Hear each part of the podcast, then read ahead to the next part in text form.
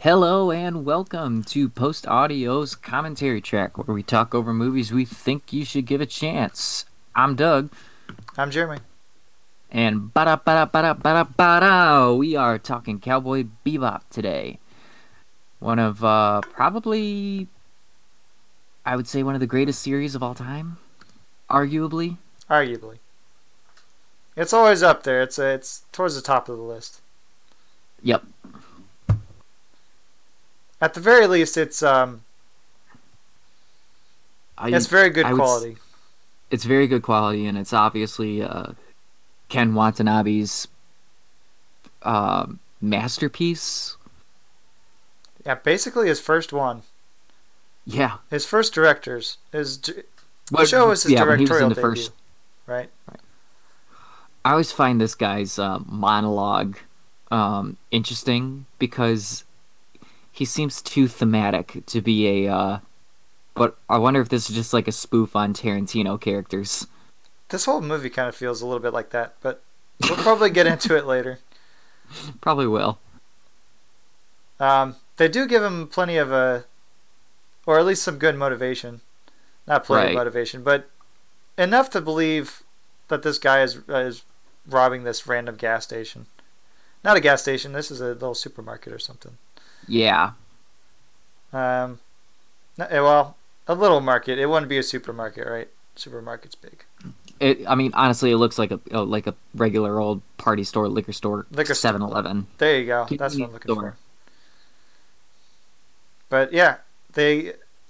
It's interesting because even this throwaway character gets a little bit of a motivation at the beginning, just enough Yeah. to to make the world feel real, right?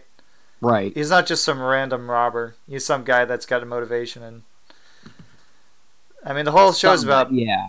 Go ahead. No, it's just like yeah, somewhat. It's just a. It's just an awkward motivation, but I think that's kind of the point. Yeah. There's a reason that he's got a bounty on his head, which is Yeah. If you don't know what the show is, I mean, do we even have to explain what the show is? Uh, for the folks at home who don't even watch anime or know the cultural significance that Cowboy Bebop brought in 1997, like, um, I'd say it's probably the best anime that could be translated to a Western audience. Oh yeah, I mean, hell, almost all the references are Western references. Yeah, I I I, struggle to think if there are very many, if at all, um, Eastern influence. I mean, there's obviously Bruce Lee and stuff, right. but I think that connects just as much to a Western audience as it does a Eastern audience. Like Cowboy Bebop is basically if if you got John Woo, Sergio Leone, and uh, Bruce Lee. and Bruce Lee and your Star Wars influences, um, all in wrapped in one. You know, kind of like how Star Wars, you know, took a lot from Kurosawa and spaghetti westerns. Like Cowboy Bebop does the same, but instead of the fantasy approach Star Wars does, it takes it more as a western. Yeah, which is a trend that a lot of people were doing from the late '90s, early 2000s. Yes. Obviously, the other one is Firefly. Uh, it's same kind of deal where they're they're not exactly bounty hunters, but they are space cowboys. They are space cowboys, you know. That's the whole "See You, Space Cowboy." Yep. Um, and we haven't really gotten the soundtracks yet because I've, uh, we'll get into that too. Oh yeah, I mean we literally have to wait only about another 30 seconds yeah, exactly. before we get a good intro song. Uh, one of the few soundtracks that I've actually went out of my way to go find. Really? I, I don't think I've done that for any other cartoon or anime, anything like that. But Cowboy Bebop actually has a really fantastic Well, I mean, soundtrack. it's uh, uh, uh, what's her name? Yoko Uh, well, yeah, Yoko Kanno and the seatbelts. and the seatbelts. Yep. and it's it, it's incredible what they did with the original series. Like again, like the whole, it's iconic. The whole Ba-da, ba-da, ba-da, ba-da. It's awesome. Up here now we get our song. Yep. Here's our here's our uh, faux B-roll intro.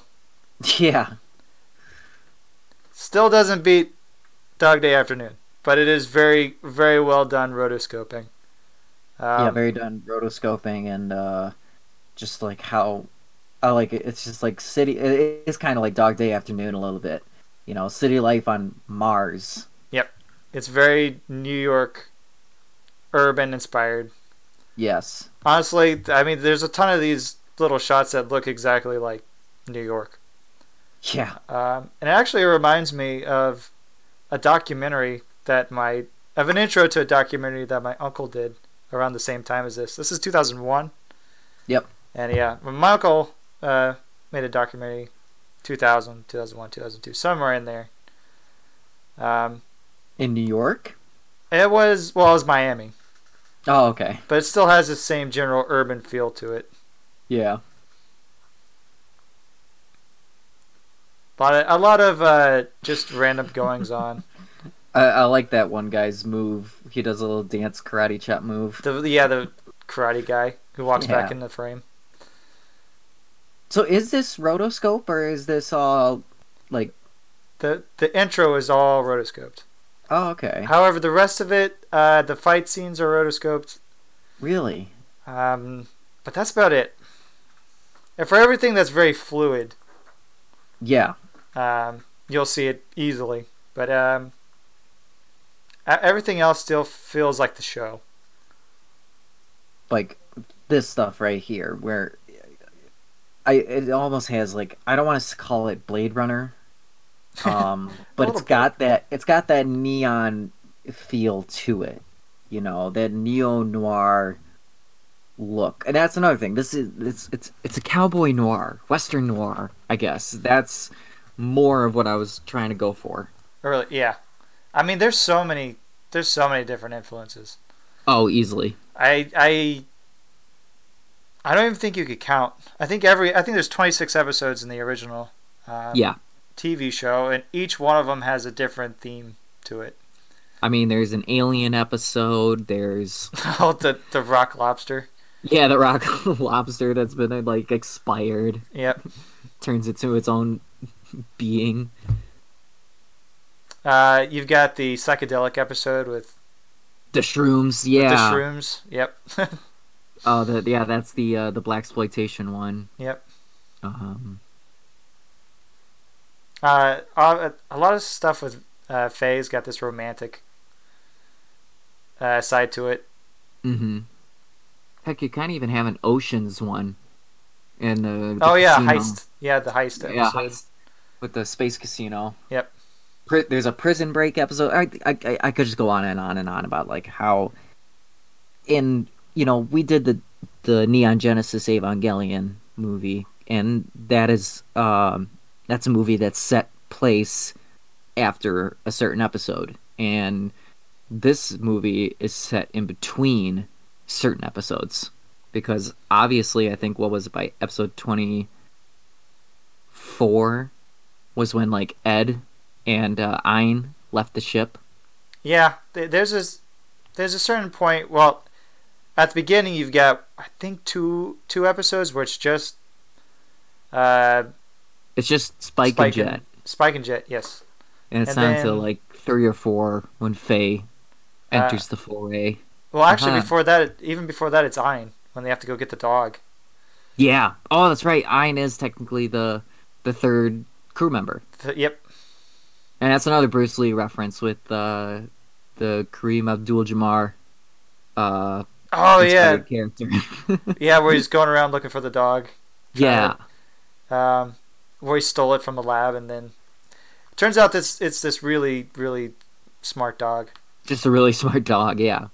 I and mean, I, and there, I love it. we already saw. we even got a bit of it with Ein's brilliance at the shogi game. Yep, I was gonna say yeah, we got reference to it there.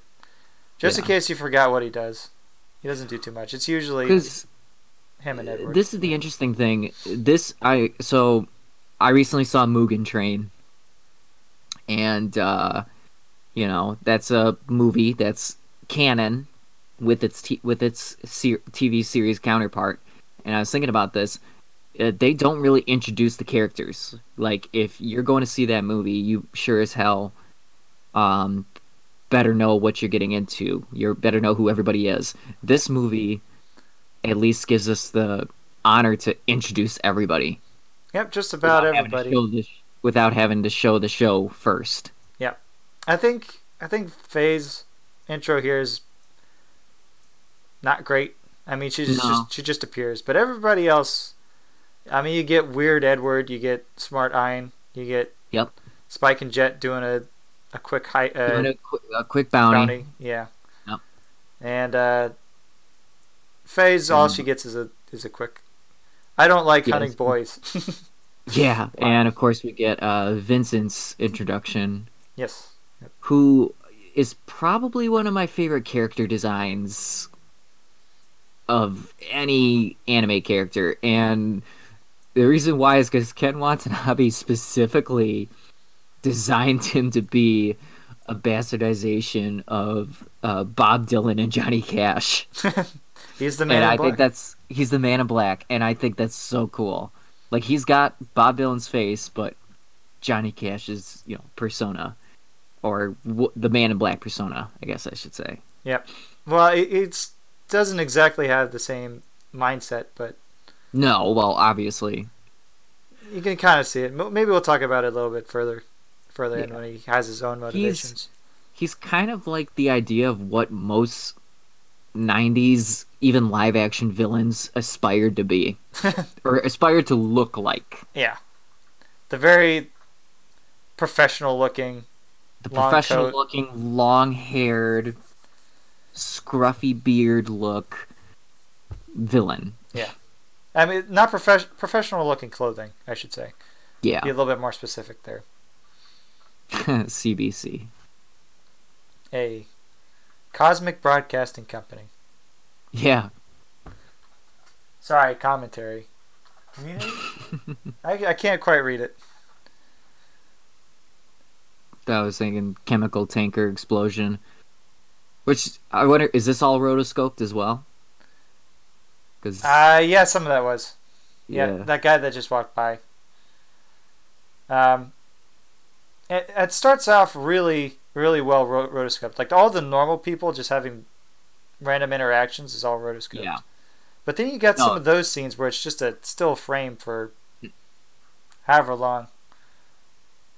Kind of weird. It's it's a weird mashup. It's, it's maybe the only real problem I've got with the movie. with the movie, yeah. Well, visually.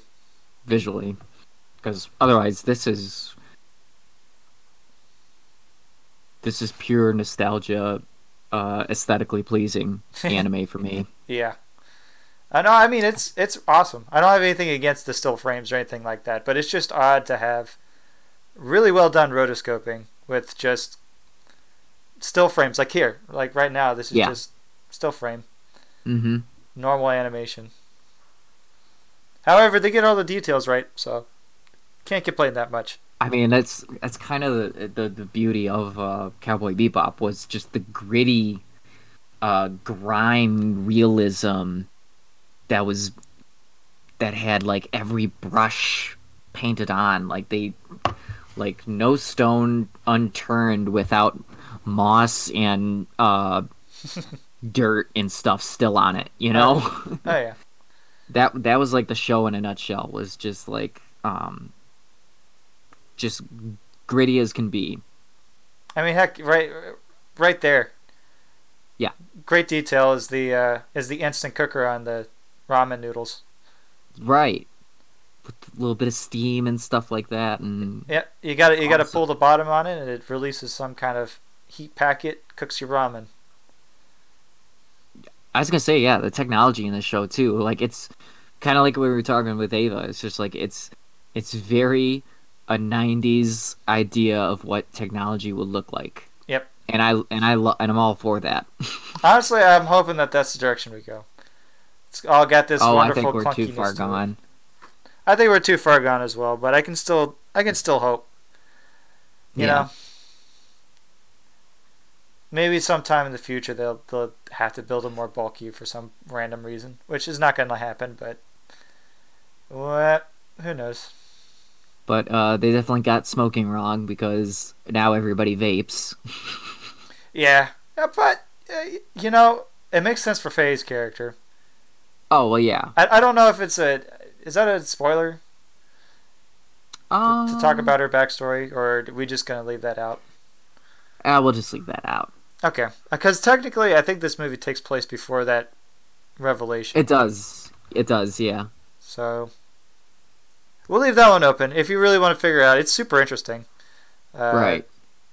watch the I show. Mean, just, just yeah. Suggest to people watch the show. It's on Hulu. Like, you should have no excuse. I mean, I bought the series recently, um, just because like I, this is a show. That's a show that I could rewatch anytime, anywhere.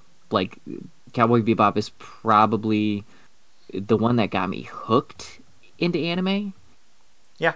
Like So- wanting to explore more. Like this was my gateway drug. Oh yeah, uh, I think I think that's for the both of us. Yeah.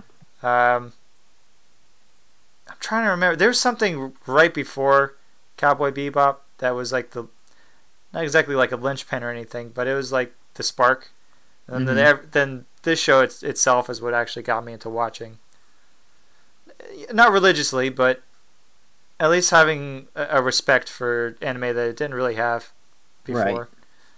Um, Yeah, like um, kind of like what we were talking about when uh, in our Pokemon track. Like, I mean, uh, for me, it, it this wasn't. It took me a while to actually really appreciate it. Until I, yeah, just I just saw an episode of Cowboy Bebop and I went from there. Or it, technically, if you could say Avatar is what like really got my interest, but at the time I thought Avatar is only like uh, just a Nick Nick co- cartoon, not something uh, inspired by this whole other thing. Yeah, something that, uh, I mean, it seems extremely original, but it still had its, its influences. Yeah, Um, but what a very COVID movie. I was gonna say, I'm, I'm hoping not to talk about it too much, or else this, this track will be immediately dated. But I guess you can't get away from it. Nope. Um, however, uh, we didn't really talk about this too much. Ah, yes, mini disc. Sorry, I got distracted. There's a uh, Edward's using a mini disc player, Yeah. but um, we didn't really talk about this for the Pokemon track. Um, I think we've only mentioned it in passing it before that too, but we have to talk about Toonami, and uh, Right. Oh my god. because that's the uh, that's the channel that really got this going. Yep. Cause yeah, I, I did want to. I, I did want to discuss more about that with Noah because like, um, cause yeah, like Toonami is truly like, and uh, Cowboy Bebop was one of the original shows in the lineup. Um, and it's a nightly block or Saturday night like uh block at like three a.m. Yeah. or something. But yeah, Toonami is kind of you know, outside of maybe Speed Racer and maybe some Lupin the Third uh, cassettes that you'd find at a family video, but like Toonami was the one that kind of brought uh, interest to anime to the West. Uh, yeah, a lot of lot of teenagers watched it. yes, lots of teenagers. You know, And- that's how you and- watch Dragon Ball Z, Inuyasha, um, and it, and uh, or Sailor Moon even. Yep. They Uh, showed them all, and it, it and it, uh, and it grew a bunch of interest for a lot of people. It was awesome. Sorry, um, I'm laughing at her little at her drawing. Oh yeah. oh, I know it's so funny. Um, but yeah, um, not only was it watched by, I mean, it had to be a handful of people um, outside of the teenager Yep. demographic, but because I'd say probably both of us watched it. I was only Yep. what five, six. I was gonna say we were both like uh, youngins, and uh, I think my dad would sometimes watch Dragon Ball Z when he came home from late from work. And uh, you know, I think we talked about this. He's a big Space Ghost, Coast to Coast fan, so he was already aware of Adult Swim. Yep. Oh yeah, uh, there's nothing. What's nice about that time for me is that I'll never be able to replicate it. I'll never be able to replicate sitting down in front of the the big old '70s console TV that we had, just like the size of the room itself. You know, Yep. gigantic television. um, on the ground, so it was easy for me to see. But uh, you'd stay up and watch BattleBots, and Monster Truck, Yep. and then Space Ghost Coast to Coast, and then Space goes coast to coast. Dragon Ball Z, and especially uh, Sailor Moon is the one that um, I definitely latched onto as a, as a kid. Which maybe I'll save that for another commentary track. Who knows? Maybe we'll do a Sailor Moon for anime. Who knows? I'd like to.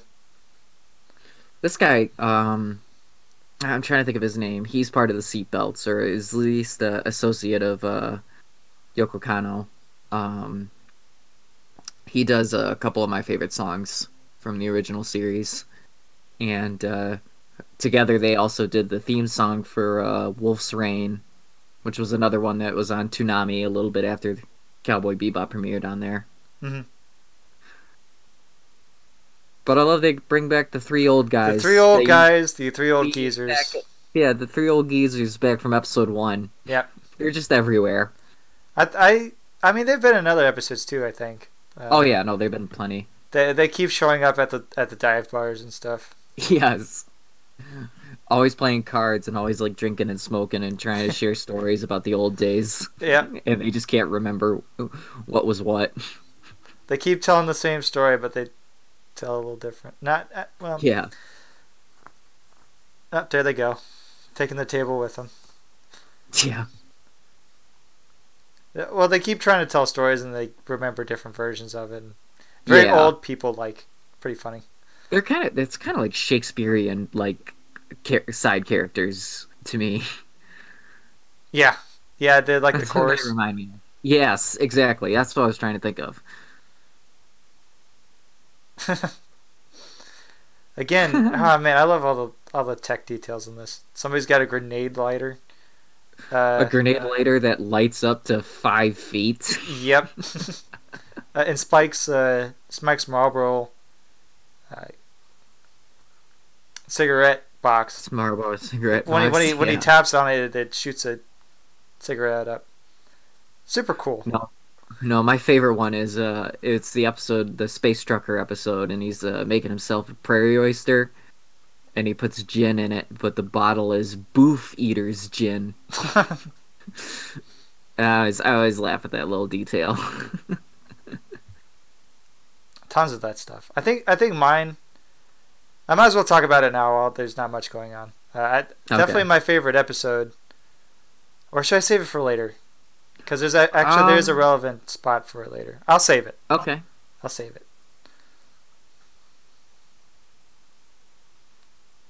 Kind of reminds me of uh, I just got a Night of the Living Dead, or Return of the Living Dead, I should say.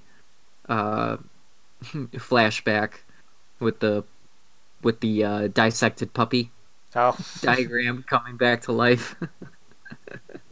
Oh my god, yeah.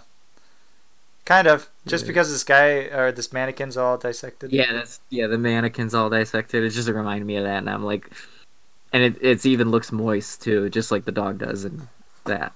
Yeah. Well, they're good at details, aren't they? I yep. We just said that, and uh, there's another good example. Mm-hmm. And there, okay, there's another example. So the guy that walks in front of this, that is in the foreground, that walks Yeah. past the screen there, is rotoscoped. Right. But the way that these guys, but the way that they're talking, is not.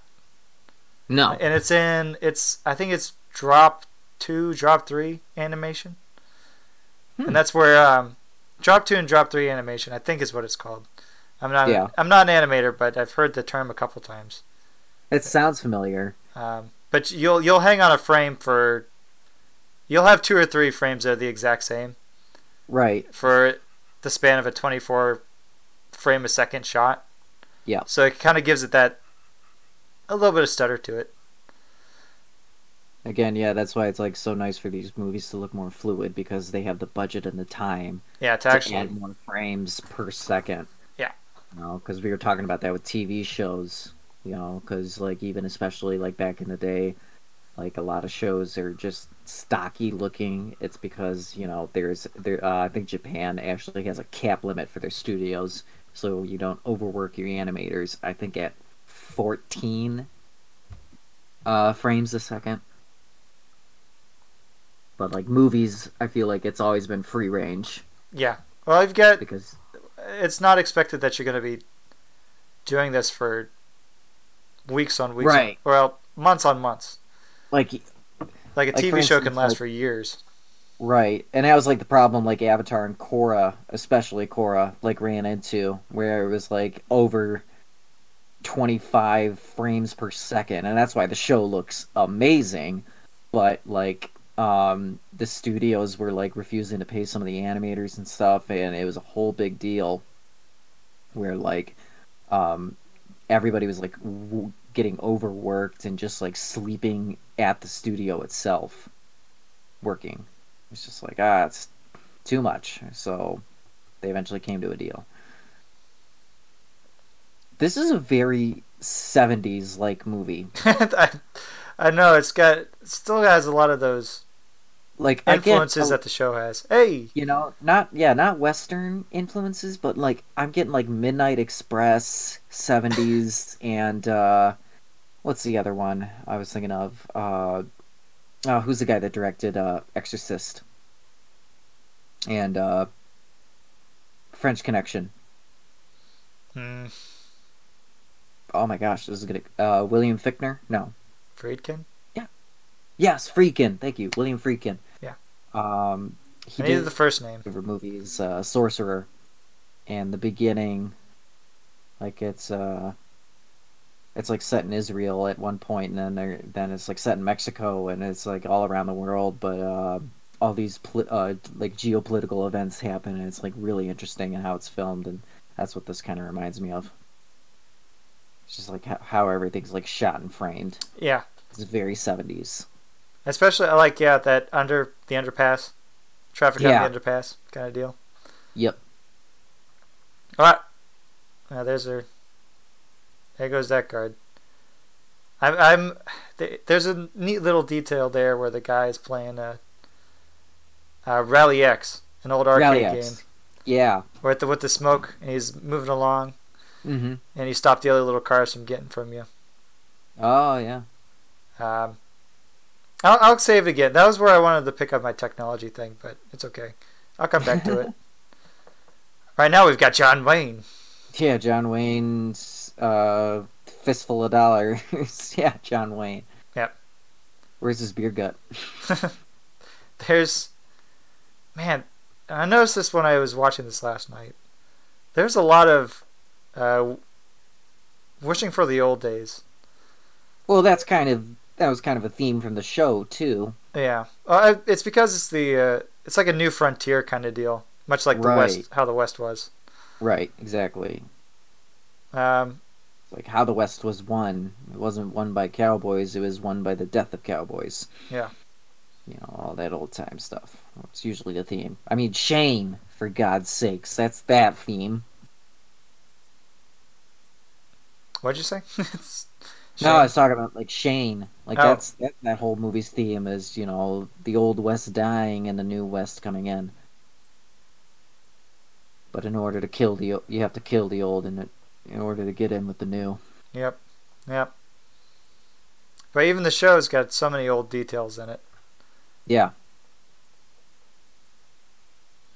Where it's like a it's it's it's kind of like a thing maybe even like could be applied to today where like nostalgia is like infectious and um almost like disease like um Uh, Perhaps. and how it can like impede on one's own ability to move forward. Ah, but a lot of people like looking at for the looking to the past for answers, Right. or at least uh, some to help relate them with what's going on now. True. Um, at least, I'm saying I don't know how much I wanna argue. for like the past. That type of nostalgia where it's it, it becomes self debilitating that you only focus on it so much that you lose sight of what's uh, moving ahead in front of you. I'm talking about like personal growth, not like because like even kind of now we're seeing it like it, it's like a mass we are nostalgic for this and that. You know, like ever since Stranger Things come, came out, it seems like everybody wants to do '80s retro stuff without even fully understanding what the '80s really were and what they were warning against. Yeah, I'd argue that it's it, it's a lot of people who want to experience something that they can't experience anymore. Yeah, Perhaps, and may or maybe uh, maybe te- uh, technology and society is going in a direction that people deep down don't want to go. I don't know. yeah, This would be something to. Uh, I don't have any data to back that up. This would be something to look into, or else I would try to, to to make a more compelling argument. right. Uh, This is only something like it that I've just thought about. Now you this know, feels very Carpenter. Oh Carpenter, yeah, Yeah, of course, you know the Halloween and Halloween the masks. lighting. light shining directly at the uh, Yes, direct it center of the frame. at camera. Light flare.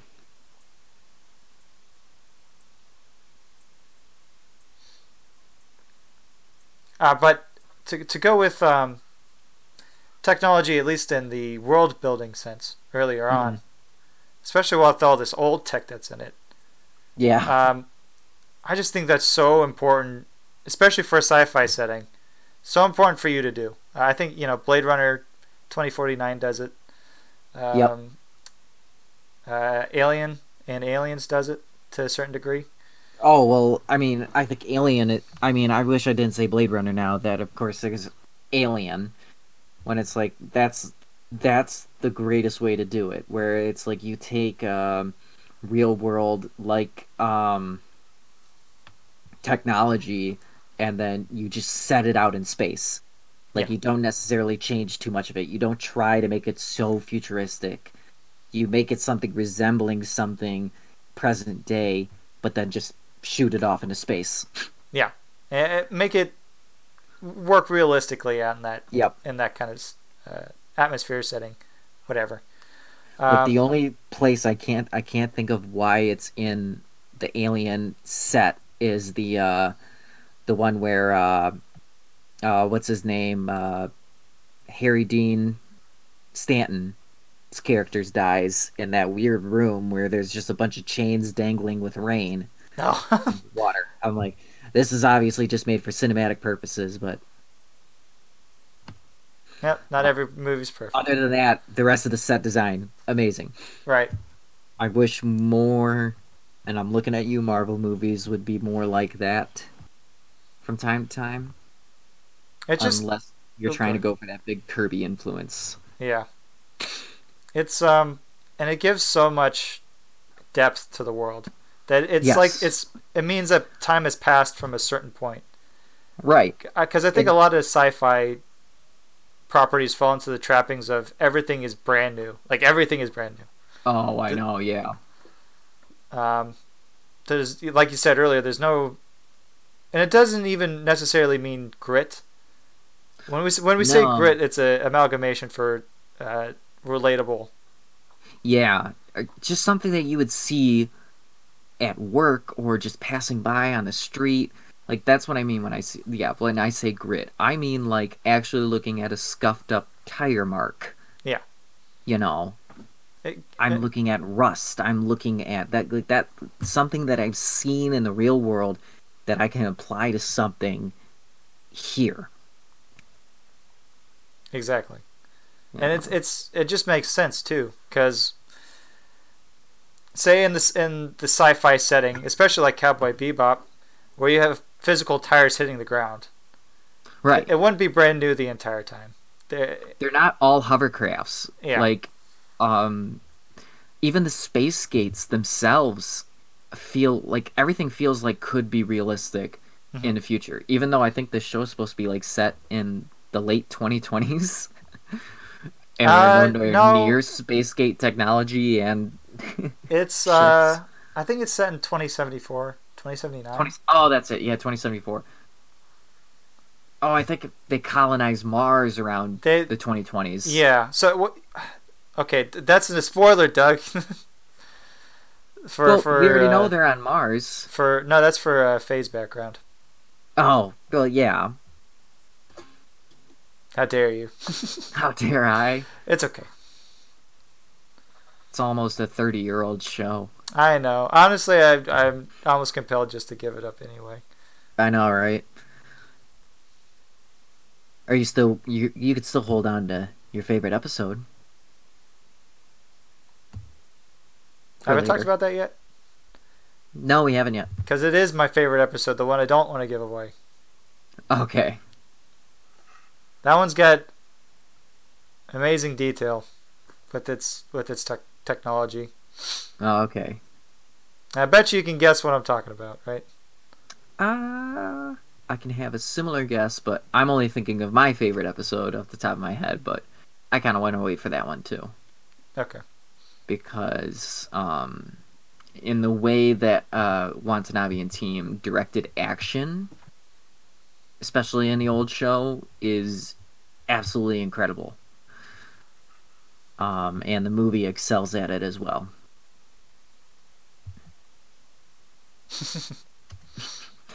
Faye is such a great character. Uh, yes. I, I guess we didn't really delve too much into how awesome the characters are. We did a little bit at the beginning, um, just to get past the introductions, though. But yeah. Each one of them has got their own motivations and flaws and strengths. Everything that you want with a, a nice ensemble cast. Exactly. It's not called the Spike Show. It's Cowboy Bebop. It's all of them. No. Yeah, it's it's the name of the ship. Yep. It's the Bebop. I I honestly think that Firefly got a lot of its ideas from this, but I can't. You know, Oh, that might be hearsay. uh, I think you'll anger a lot of people. I'm sure. I, I love that show too, but man, there's a lot of similarities between the two. I I think I would be Team Bebop over Firefly, or Serenity, or whatever the name of that ship was. Oh man, even the even the amount of episodes and the fact that they got one movie. Yeah, It's all the same. What's happening? Except I So think I they think- I think they had half the amount of shows that Cowboy Bebop did.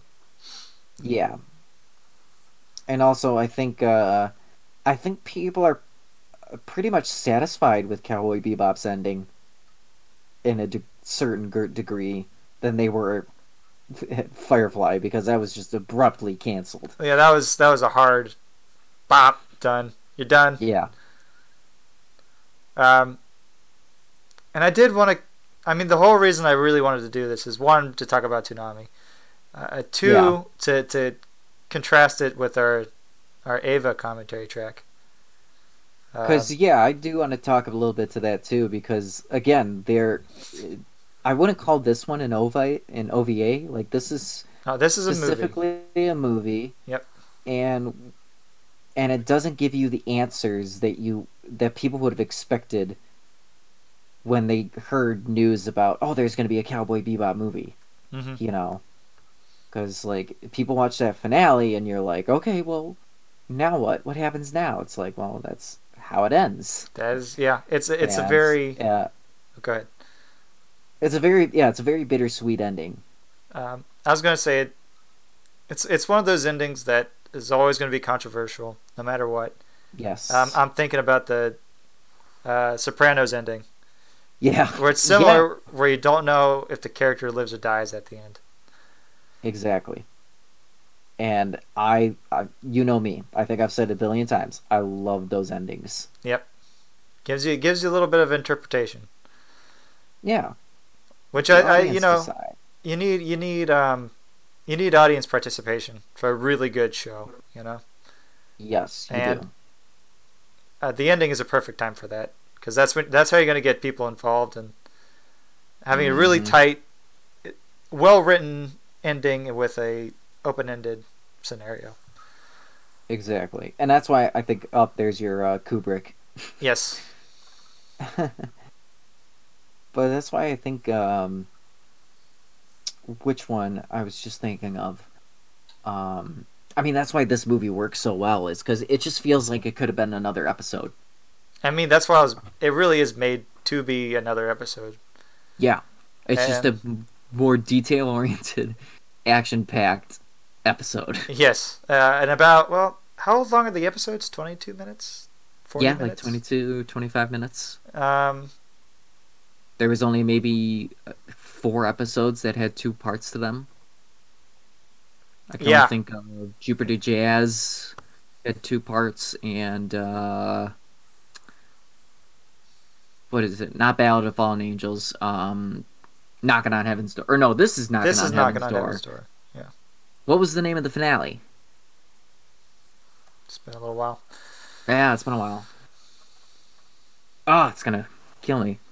Because that was another thing. The the titles of the episodes are even cool. Or sessions. They're, they're all sessions. They're not. They're These aren't episodes. These are sessions, Doug. So we haven't really gotten into the jazz influence yet. There- There's a ton of musical influence, and it's Oh my god. most of it's And jazz. Yeah. And most of it is jazz. Bebop. There- There's a couple of uh, rock and roll references too, though. I mean, knocking on heaven's door. I mean, like, Uh, this one, and there's. Bob Dylan can you get right there? I think there's a Led Zeppelin episode too. Yeah, I think there is. Yes, there. I think. I don't want. I was almost gonna say Stairway to Heaven. And do you know what movie Bob Dylan wrote for, the music for, that has that features knocking on heaven's door? You're gonna have to tell me, Doug. Pat Garrett and Billy the Kid. Come on. Ah, yes. Kris Kristofferson is Billy the Kid. James Coburn is Pat Garrett. I'm just getting ready for this fight scene. Here, Oh. but, yes, This is like yeah, this is like one of my favorite fight scenes. I definitely. Arguably, Oh, go even towards the show too. Uh, oh, in the entirety of the show. Yeah, like no, I just, I just love the the interaction and banter between these two characters.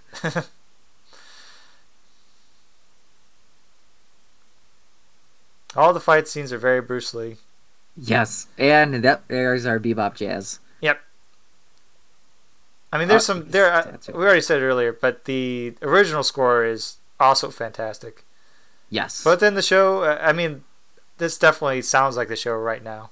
Um, and then there's a track Mhm. later on that sounds like it as well, oh yeah, which we'll point out when we get there. I love him flipping over his broomstick like that. yeah, and I love it when she just like smashes it. Yeah, she just breaks her it. uh, palm. Now I know we're we're watching this in a dub. Obviously, you're you're definitely team sub. Oh, I'm watching. I'm quote. watching this in sub, my friend. Yeah, I I love Steve Blum's delivery of that. Uh, I always love a girl that could kick my ass. I I'm sorry, but like uh, Steve Blum Spike all the way. he is very good. I will say, out of all the dubs, this one's the best one. I do like Studio Ghibli's as uh, dubs as well, but I bet you watched Disney dubs of Miyazaki films. they're good. They're well They produced. good. Darn it. They're well produced. I, I hey, I forgot to tell you. I actually did watch the first ten minutes of uh, Porco Rosso the other day. Ah, yes. It had Brad Garrett in it, and I was like, why isn't this guy in more animated movies? He's got the voice. I mean, he's got that baritone. But uh, Michael Keaton voices uh, Porco. Oh yeah. Yeah, Which I don't think any of those people have ever voiced anything since. he was Michael Keaton. He's in a lot of Pixar movies. Oh, I guess yeah, that counts. Yeah, Sorry. he's Chick Hicks in Cars, and he's uh, Ken in Toy Story. Yep. Sorry, I forgot. I sometimes I don't even include Pixar, even though they are animated films. They are animated films. CGI, that just doesn't come to mind No, uh, right off the bat. I mean, yeah, you got to remember it wasn't until the Disney Renaissance and Pixar when uh, celebrities were used to be voice actors. Right. Kind of a it was a oddity. Anytime you had a big name Yeah. movie star step in to do uh, animation, Mm-hmm. uh, voice acting. Because obviously, voice acting is a different beast than acting. You got a bunch of these I weird, Yeah, the hacker surreal, stuff. her, her, hacker- yeah, surreal hacker stuff. I can speak properly. Talk about talk about dating your film somewhat. yeah. It's like the Um, Jurassic Park, you know. Uh uh uh. You didn't say the magic word. Magic word. um, definitely once we get to Edward's hacking scene, that's a little Yes. dated. So I mean, we'll get there. It's is the whole character of Edward dated?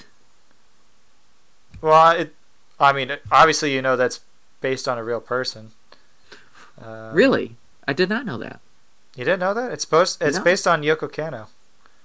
Really? And, and her uh, and her personality quirks. Yeah. no kidding. I honestly could see that. Yeah, she's got that kind of weird childlike ADHD. ADHD mentality, and she's Yeah. very tomboyish and hmm uh, just bounces back and forth, but always very hyper. Yep. Uh, very emotional. That that kind of thing. I'm surprised. I thought you knew that, but No, I did not know that. hey, We've, we're all learning something new fan. today. We're, we're all learning something new today. Uh, but I haven't seen that kind of character in a, a series since, so it might be dated. No, it might. I'm, I guess it might be dated in that sense, or that's what kind of makes Cowboy Bebop unique. Is that you can have a character like that and then still have that heavy set of uh, themes and moods. It blends so well. Well, it's that's why it's an ensemble, right? And that's maybe why it does work so well. I don't know. I don't think you could have an entire show just of Edward and Ein. I, No, it'd be it'd be a kids show, or it'd be marketed as a kids show. But it'd be marketed as like a kids shonen. yeah, but It'd be, it'd be a strange one. I'd probably watch it, but I probably wouldn't love it as much as I do this. I agree, and I I could honestly say the same about all these characters by themselves. I I w- it'd be interesting to watch a Spike Spiegel TV show, but Mm-hmm. I don't think I'd love Spike it. Spiegel, the prequel, when he The was a mob enforcer. Yeah, isn't he in the army or something? He was at one point, and so was Vicious. Yeah. Um, but I just it, it wouldn't have the same appeal. No. Um, same with Faye Valentine. Uh, there's actually a show that's kind of like it, where, where it'd just be her. It, it's called Noir. It's a '90s anime. If you've ever Oh, heard okay. of that, and it's Nope. two, it's two female secret agents, kind of act like Faye Valentine. Uh, check it out or don't check it- out. It's an alright anime. Yeah, just Yeah. thought I'd mention it. Is uh dressed as uh suggestively lewd as Faye? No. no, but it's the personality is similar Yeah. between the two, uh, the two uh, lead. Uh, I guess they're lead female characters. They're not actresses. Right. I had to stop myself. Actresses. I know. Uh, I don't know. Voice actresses for sure. But they're animated, so I don't know. I didn't know what to call them for a second. I do. This joke does kind of crack me up a little bit. yeah. We've got the the two.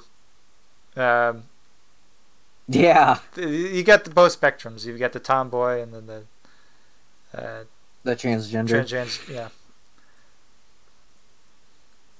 I have no time for boys, or sorry, I have no time for women. I have no time for women. Yeah. I don't know. It probably isn't a joke that could fly now, but it got it. Did get a chuckle out of me. Oh, in fact, this whole section's got a chuckle out of me where she's going up and trying to figure out. Uh, yeah, where the the hacker boundary is. Yeah. Yeah.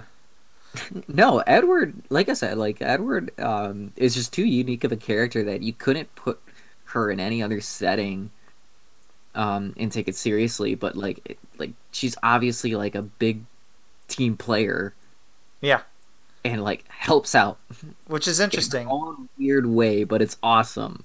Like one of my favorite episodes is when she's just been playing chess with this guy who set this uh this hack that's supposed to go off in like 50 years and it's like to that point and uh she's like battling it's like a battle of like crazy geniuses and it's awesome. Oh yeah, that's uh, that's probably Edward's uh, best episode.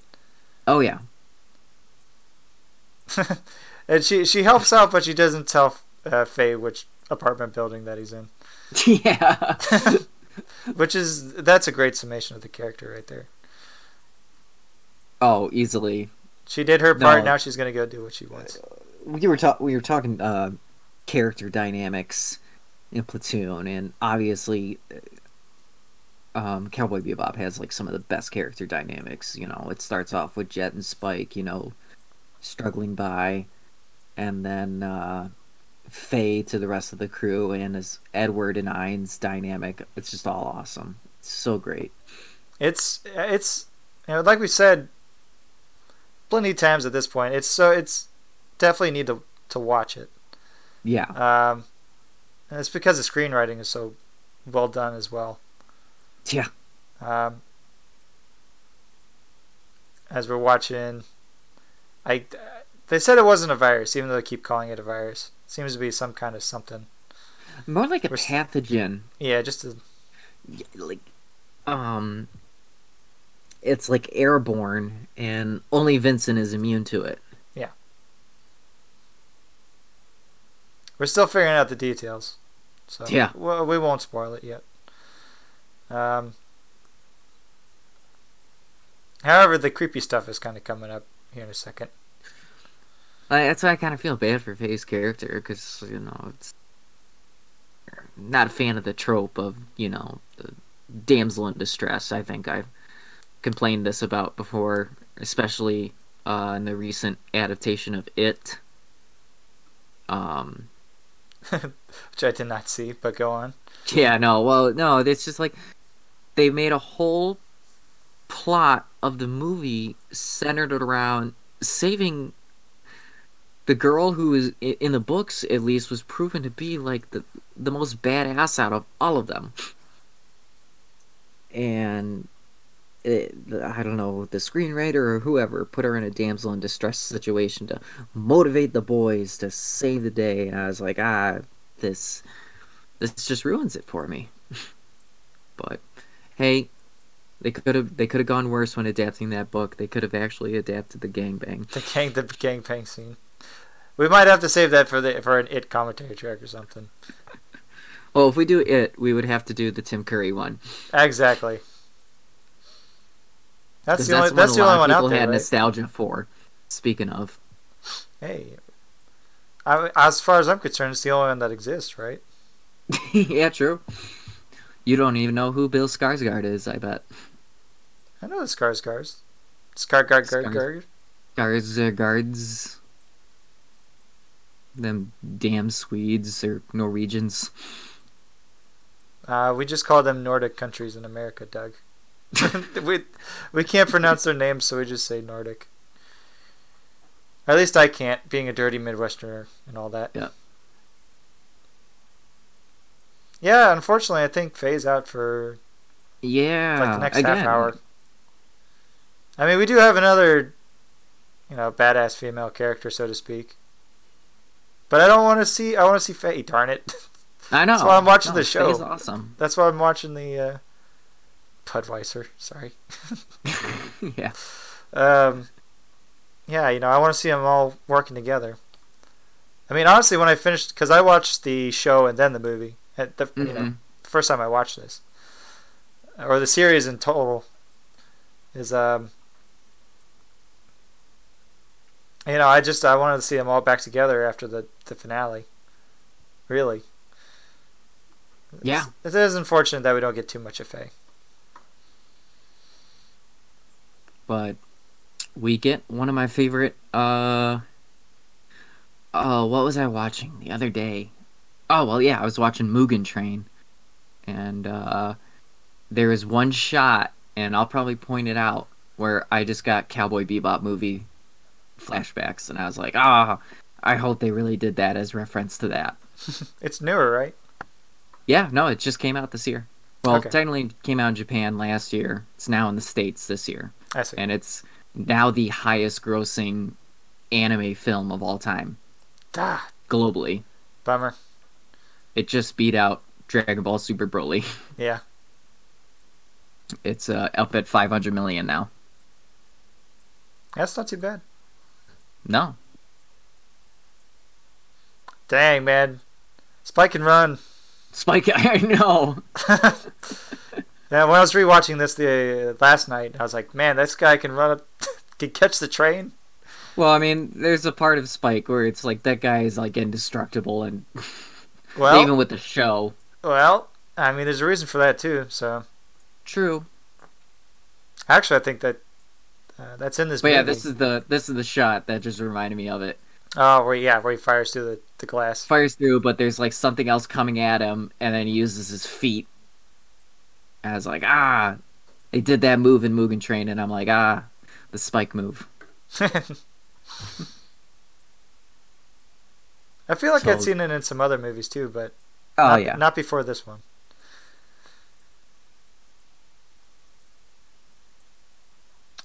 So the guy who voices Vincent, um, oh, I- I love this with the light, and he uses that as an opportunity to f- catch him off guard. him off It's guard. great. Yep. Again, action, how to direct it. People watch this so you can understand it better. and then this poor schmuck in the newspaper. Yeah, talk about Tarantino vibes. Yeah. But um oh what was I getting at? I was gonna talk about uh oh yeah, the voice actors for the dub specifically. So for you sub watchers out there. Um so Steve Blum and the guy who voices Vincent is the same guy that voices Cosmo in the Fairly Odd Parents. And he was the janitor in Ned's Declassified. Oh man, Gordy, Gordy, yes. Gordy from Ned's Oh. Declassified. So he voices Vincent in the dub in this, and his wife, um, is the, the woman who voiced Julia in the show, Oh really?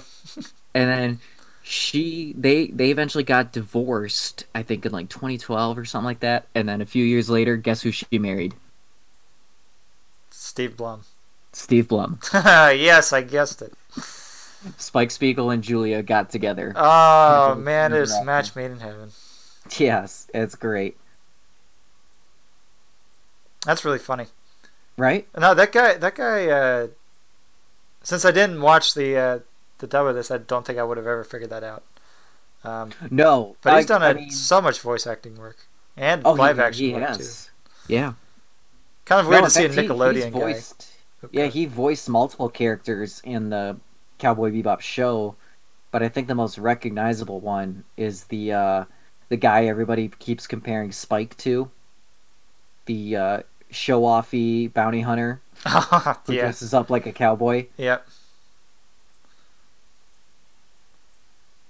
But I love this; like, it just shows the scope of like Spike's own uh, capability, but then immediately, Yeah, this guy doesn't feel any pain or anything like that. No.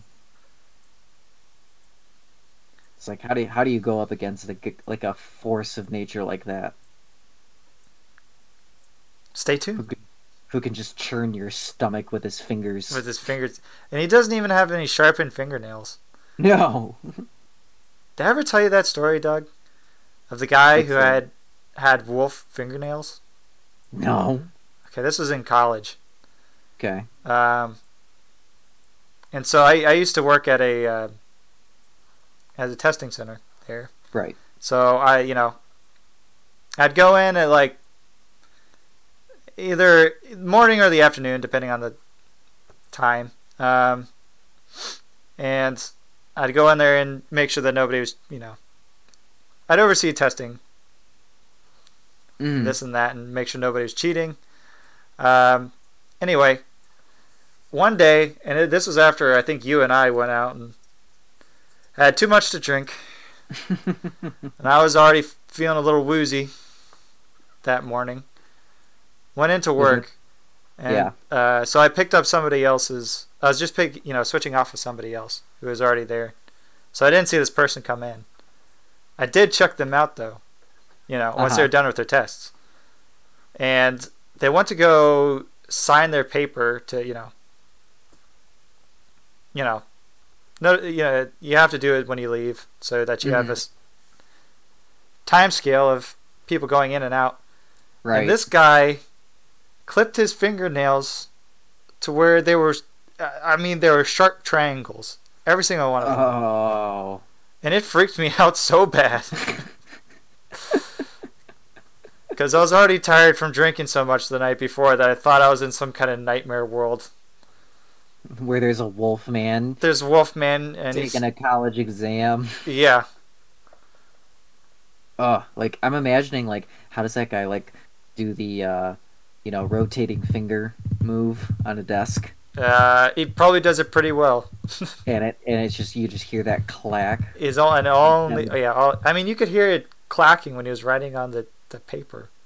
You know, when it was hitting the desk. Yeah. It was the it is the, one of the strangest things that has ever happened to me.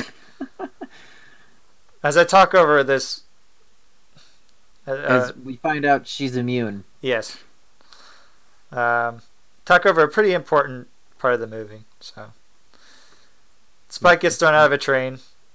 She's One of my favorite train scenes. Yes, it's it's almost as good as Spider-Man Two.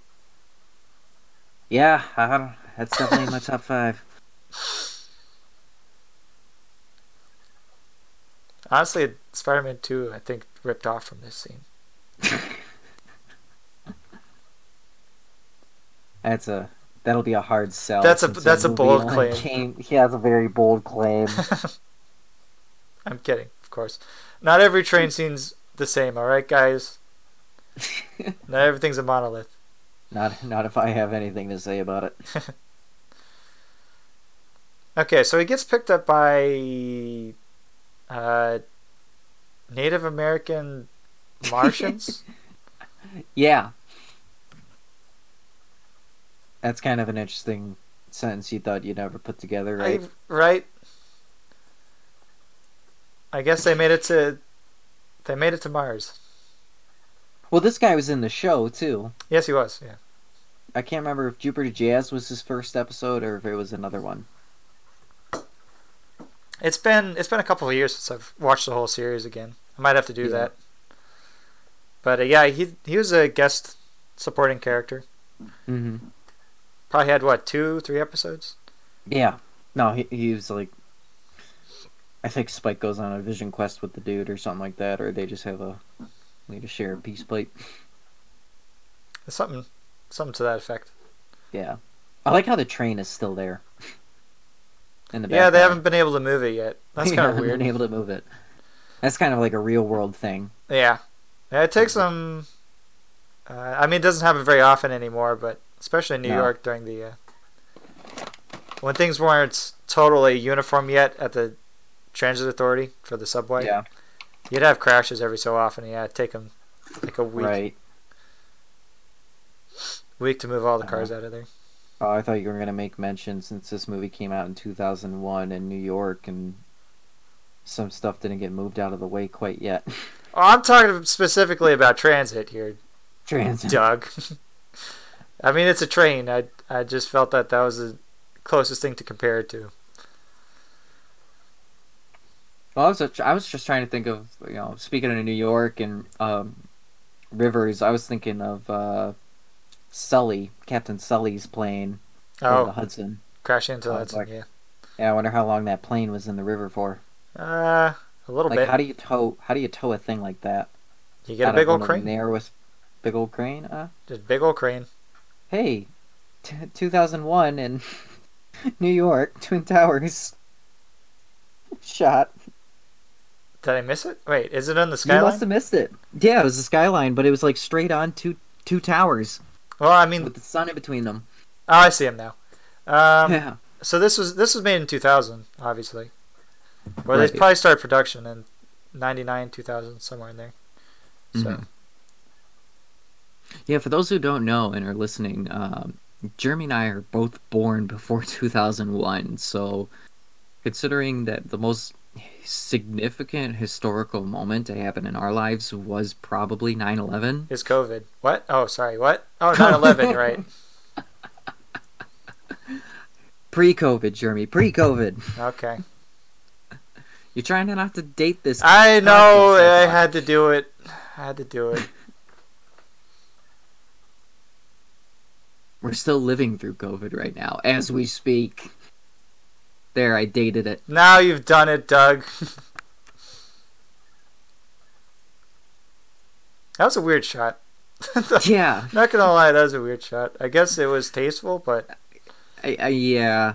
That's, I think, Watanabe being fan servicey. And For for a character that we just met, for- yeah, by the way. Um, this isn't this isn't Faye wearing the uh the the G string suspenders or whatever those are. Hey, there's future suspenders, Doug. Future. These are the way of the future, where Um, you wear it over your shoulders. Is it supposed to be uh, just vulnerability? Maybe. Possibly, because I mean, Spike's costume. I mean, like, what is there to say except that you know, professional business hitman Not not Tarantino character. not not for Faye. Uh, just that one shot that we just saw Oh, where she was putting her shirt on. Yeah, probably just vulnerability. I because I, I mean, it's not till later on that we get a little bit more vulnerability from her. She puts on this again because there's. I mean, all these characters are really well done, so you Yeah. have to add that extra dimension to them. Um, but if we're Hey, still talking about Faye, can get naked too. like, I, I mean, if you're trying to save time, you've got two hours here. yeah, um, and you don't want a super you want a show don't tell kind of idea i mean that's a quick way to get it across i mean it's, it was only like a second long right yeah. it was enough for your your brain to figure out what was going on and then Just a just an odd transition, I guess.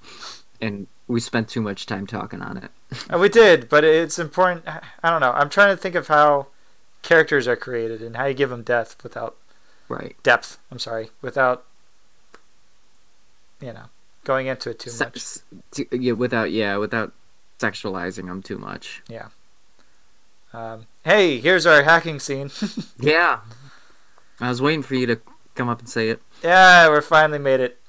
As as Edward's doing the wave. Ah, I love Edward. She's awesome. Um, Like I love how her character has like no no physics to her anime her uh her animation. her yeah. movement whatsoever. yeah, yeah. she's she's breaking her. It's like she has no bones. She's jelly. It's like yeah, like it's like the Harry Potter where it's like, well, as you can see, the arms aren't broken. Broken? There's no bones left to be broken. Yeah, just flopping around. That's that's what I was thinking of too. Yeah. Flopping around. Oh man, uh, it's like yeah, I love the Harry Potter movies. Macadamia. Talk about dating our generation, also. Ah, Those One Harry Potter and what are you talk? What are you talking about? Harry Potter is forever, Doug. Harry Potter's forever. Not unless uh, J.K. Rowling gets canceled. yeah, she's already been canceled like two or three times. So yeah, I like it.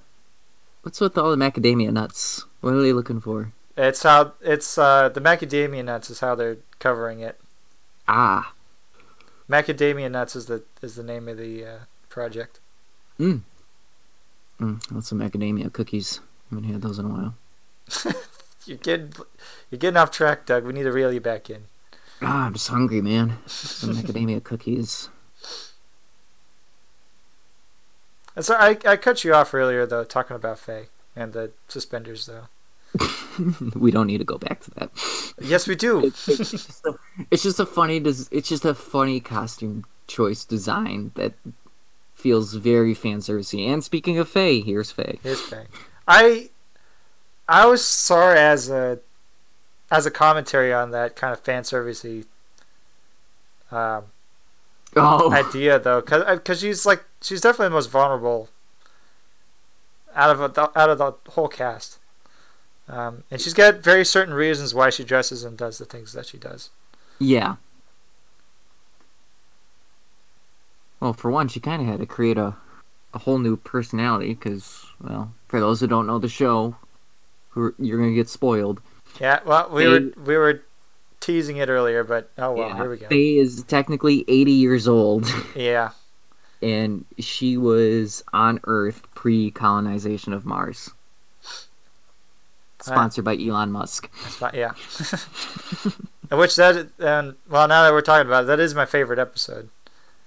That is your favorite episode Yeah. when they're looking for the beta The beta, beta, tape, tape player. The beta tape I- player. I had a feeling that was your favorite episode. I mean, I I love Faye's characterization in that one.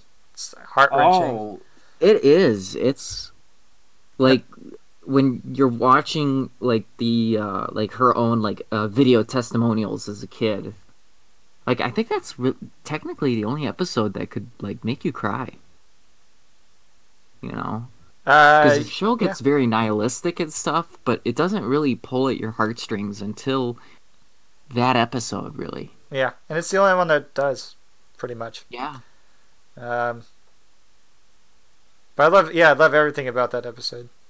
Everything from the tech to the to the characters to them reacting, looking at this Betamax tape. yeah They're like, "What is this thing?" And they're like pulling it apart. um and same with uh i was gonna say so so do you self-identify with the uh with the guy who hoards all the old earth technology a little bit. I do like that character. He's he's a he's a dork.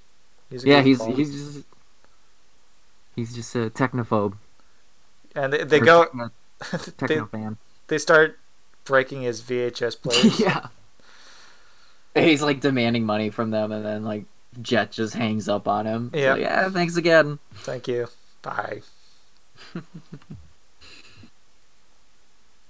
but at the same time, I don't because at that point they should have been technological muse- museum pieces, not held Right. on to by one. I don't know, one Cheeto eating dude. yeah So I identify with him a little bit, but I also think that he's a villain. I was gonna say, so do you, do you see yourself as the as the uh, uh, pound cake eating covered pound cake on your fingers, and you're got all these VHS players and vinyl players? Uh, I mean, right now I don't have a single. Wait, no, I don't have a single VHS player right now. So No, I guess well, you not. got the little TV. I do have the, my little TV, but that one's because that was my TV growing up. You know, yeah. I don't want to get rid of that yet. It can still play my NES games. It's still got the same good good connection for it. and we got and you got the uh, pre ninety six original trilogy. I do have yeah again, and that's my copy. Same with everything else. That NES was my mom's NES, and all this Mhm. stuff is like my family's heirlooms, and that's why I keep them going. My my record machine player is my mom's record machine player, and the receiver is my grandfather's, and my speakers are my dad's. The So receiver I have is a JVC that was uh, restored and refurbished by my mom's coworker, and then uh, I just bought a uh, U-turn record player. Record player. He he he suggested for me. Yeah. It's like it's nice, easy to use, and it's got good ampage. I was like, all right, yeah, try it out, and I've I've loved it ever ever since. Like it's kind of kind of like how the show is. Like I got I got a brand new record player with a '70s receiver. It's awesome. Hey, you're still getting the sound though, so that's fine. Oh yeah. That's all that counts. Nope, I can't. I can't wait to play that Bauhaus record I just got. Actually, speaking of records, so at my record store, um, I always frequent at in uh, in the area. Um, they actually had ca- the Cowboy Bebop soundtrack, and I was so close to just saying screw it and just buy it, but it was like seventy five dollars. Oh, I was gonna say buy it anyway, but seventy five. Yeah, I was like, oh. Do you know which one it was? Was it just the best of album? It was yeah, it was it, it looked like a compilation. It wasn't like the Red album, the Sky album or anything like that. Um I mean if I had my choice, I would have gotten all I wish they had them all in LP, but they don't. I, I was gonna say there's like five or six. Yeah. There's Um, yeah, there's 5 or 6 albums and I I wish all of them were in like LP and I mean, I got a Discogs that's I, they're on my want list, but every copy I managed to find, it's yeah, seventy plus dollars.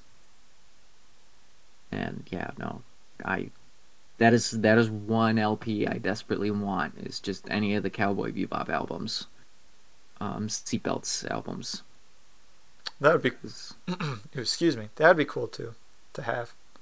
Yeah, But uh, yeah, I've never even seen them. So like I would love I would love to see Yoko Kanno like um score for a uh, for a live action film. is, is she still active? I don't even know if she's active anymore. Um, I think the last thing she did was the Ghost in the Shell standalone complex series. which people say is the best adaptation of Ghost in the Shell so far. Okay. Um, so it's like ah, and it's got Yoko Kanno in it. Yeah, count me in. Doing the doing the soundtrack work, yeah. Yeah. However, there's our our connection with the uh, the robber at the beginning. Yeah. Um, he got screwed over by his corporation, and then he's getting he's just taking revenge on innocent people. You know, Yeah. just that that little that little market lady had nothing to do with it, but he got screwed over by some kind of organization and taking it out on people. Yeah. Same with uh, now we learn that's how Vincent.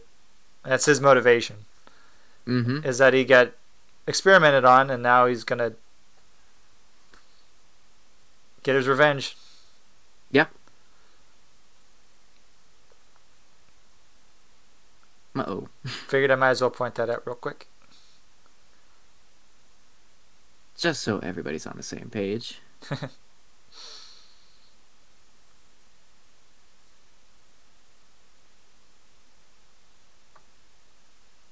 Okay, so are her and Vincent uh, were they lovers or sister, brother sister? They were lovers. Okay,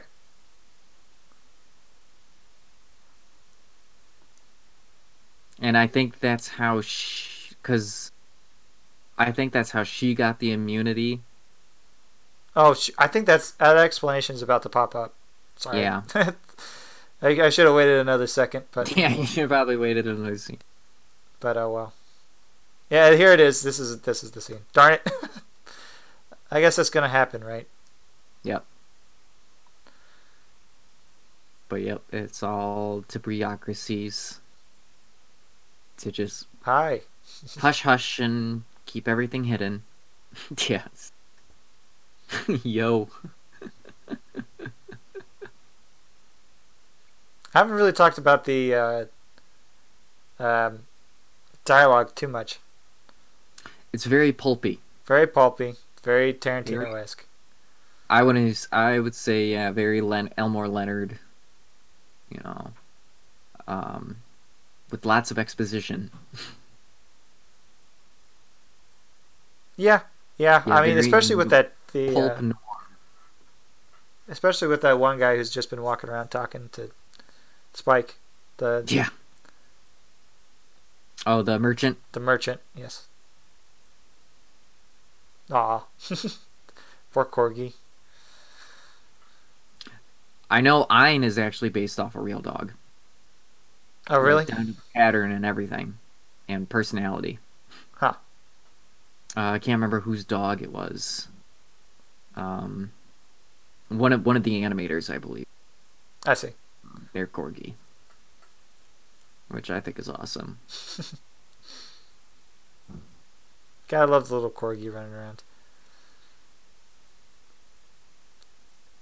Anyway, yeah, here's here's the explanation scene where they're both uh both in jail. And I think uh Spike Spike has a visual gag here where he's trying to get out of the jail cell and he's like moving his limbs through the hmm through the bars.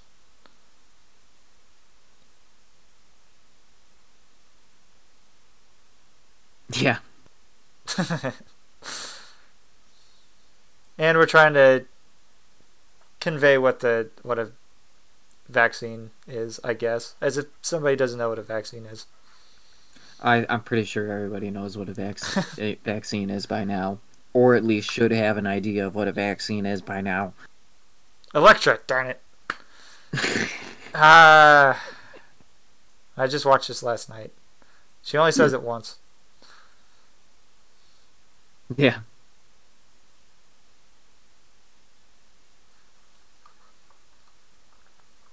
I think uh, my translation is a little different because hmm since I'm I'm watching the sub version and I watched the dub version last night. I'm and I watched a little bit of the sub version today just to see what the differences were. Uh huh. Um, and there's a, there's a couple different weird translation things going on. Oh, I bet. There's there's not enough quippiness in the uh, in the sub version. It's a lot more straight.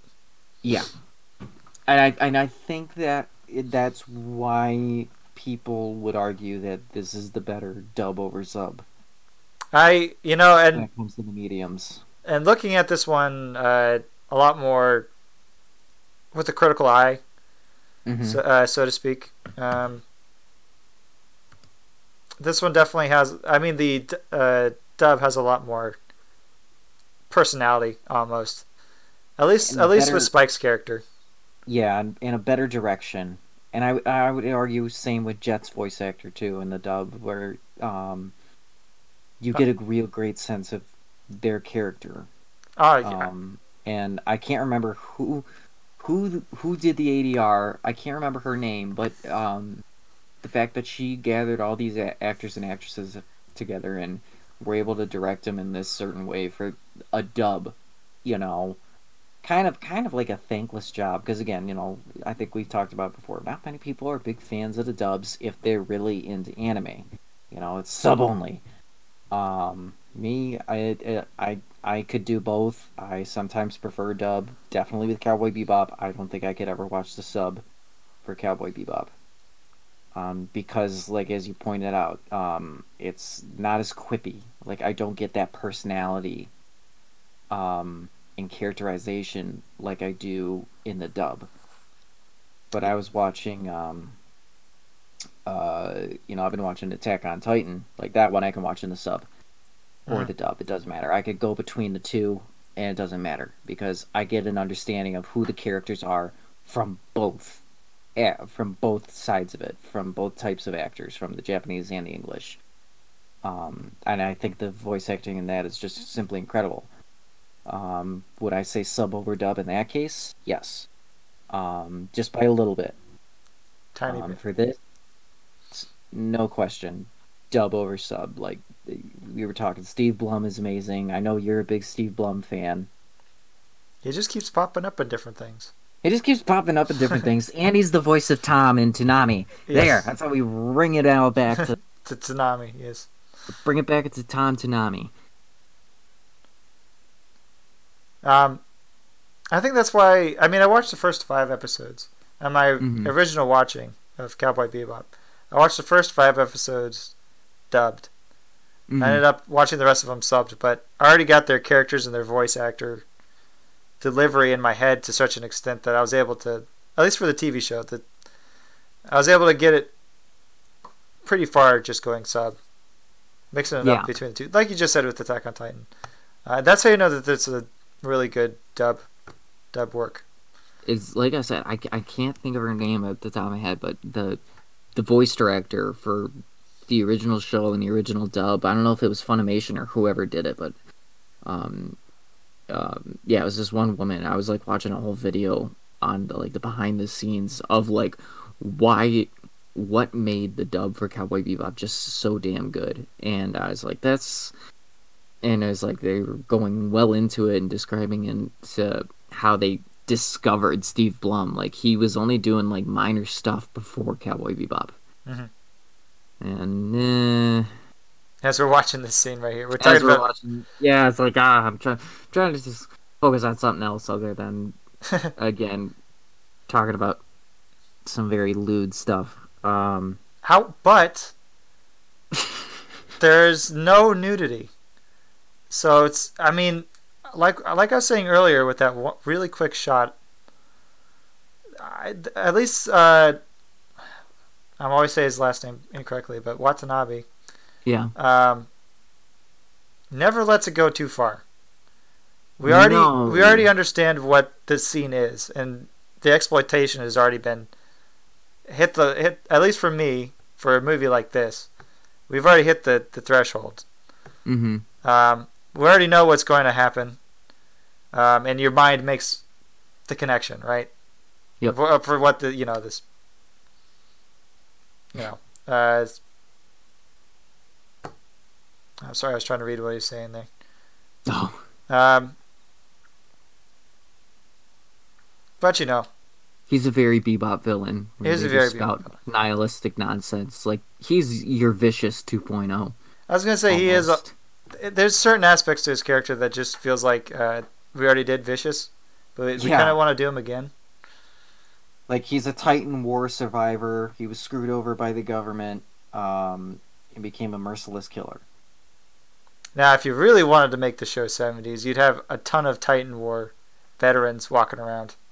Yeah, Make it a like a Vietnam War kind of thing. Yep. I mean, that's kind of what Titan is supposed to be. Or maybe more a uh, Russia and Afghanistan, which are both Vietnam, basically. Uh, Vietnam for either country, either side of the Yeah. eastern western blocks. Yep.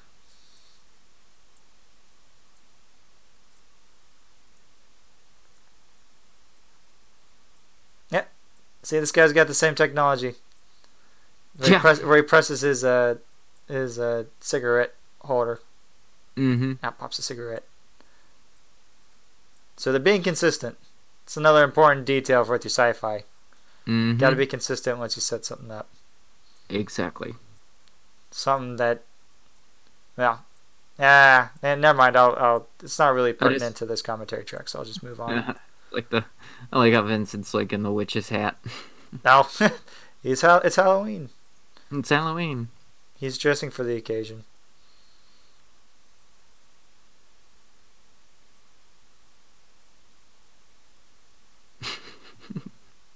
Foghorn.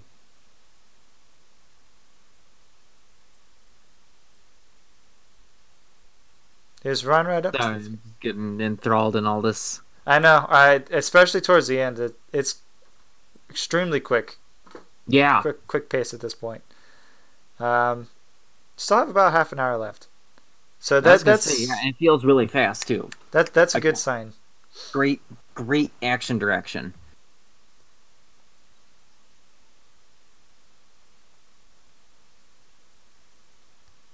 There they go. I'm just waiting for my favorite scene. In a very uh, uh, sarcastic sense. The very what? It- It's uh, my favorite sarcastic scene. Oh yeah. I mean, obviously, I think the the kung fu action is amazing, especially for an animated Oh, yeah. film. hmm Um, Oh, the final fight is awesome. but yeah, I'm waiting. I'm waiting for that, and there's, I'm waiting for the three old men to show up again. They've got Oh, another great little cameo. Oh, where they actually get to do something. They do actually get to do something. Yes. Hey, it's the JSSP. Talk about our Evangelion. Yeah. They got the same kind of look to them, don't they? That, that must just Yeah. be the '90s influence. I think I had NATO. I pretty sure it looked like that at the time. Pretty much, yeah. Like, yeah, NATO, like soldiers and such.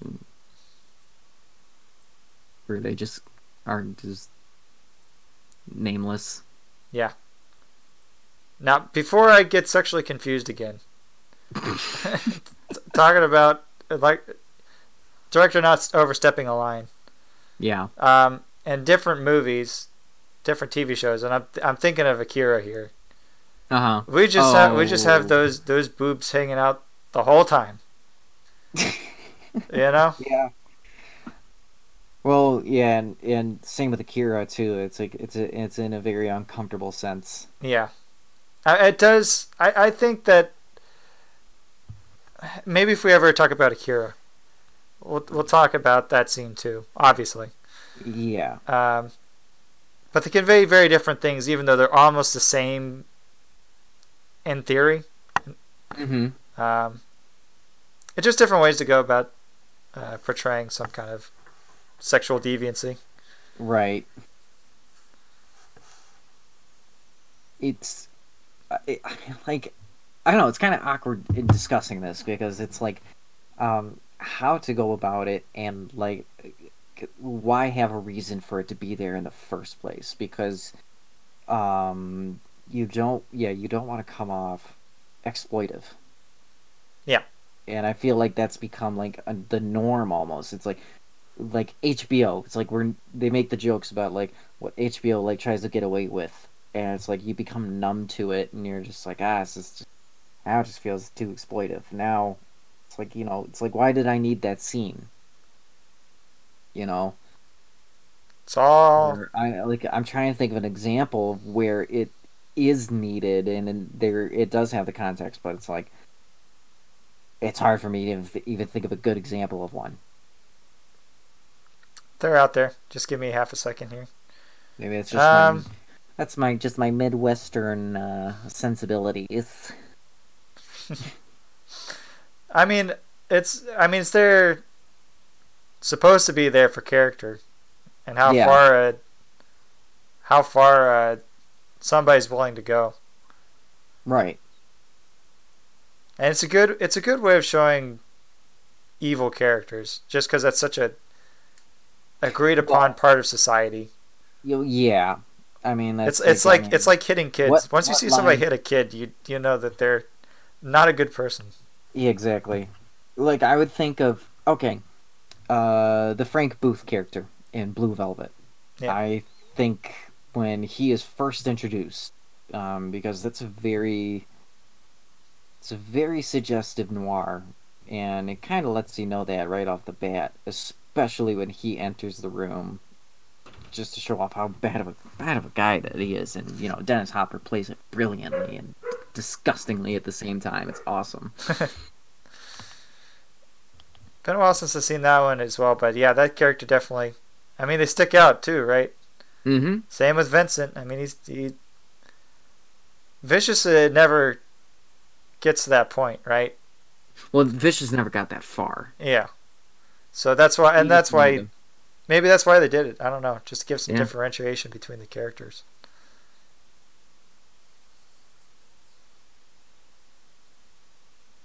I still, I still find it so funny that the uh, dub voice for Vicious is also the voice for uh, Might Guy in Naruto. I, I will still not get over that. Like, talk about total, you know, this guy's got range on personality. that's how you know he's a good voice actor. Yeah. Same with uh, Kakashi.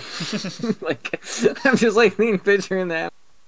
You know, speaking of like late night Toonami and like watching old Naruto. that was towards the end of uh, Toonami's run, though. I think. I think t- Well, Toonami Toonami- stopped. Uh...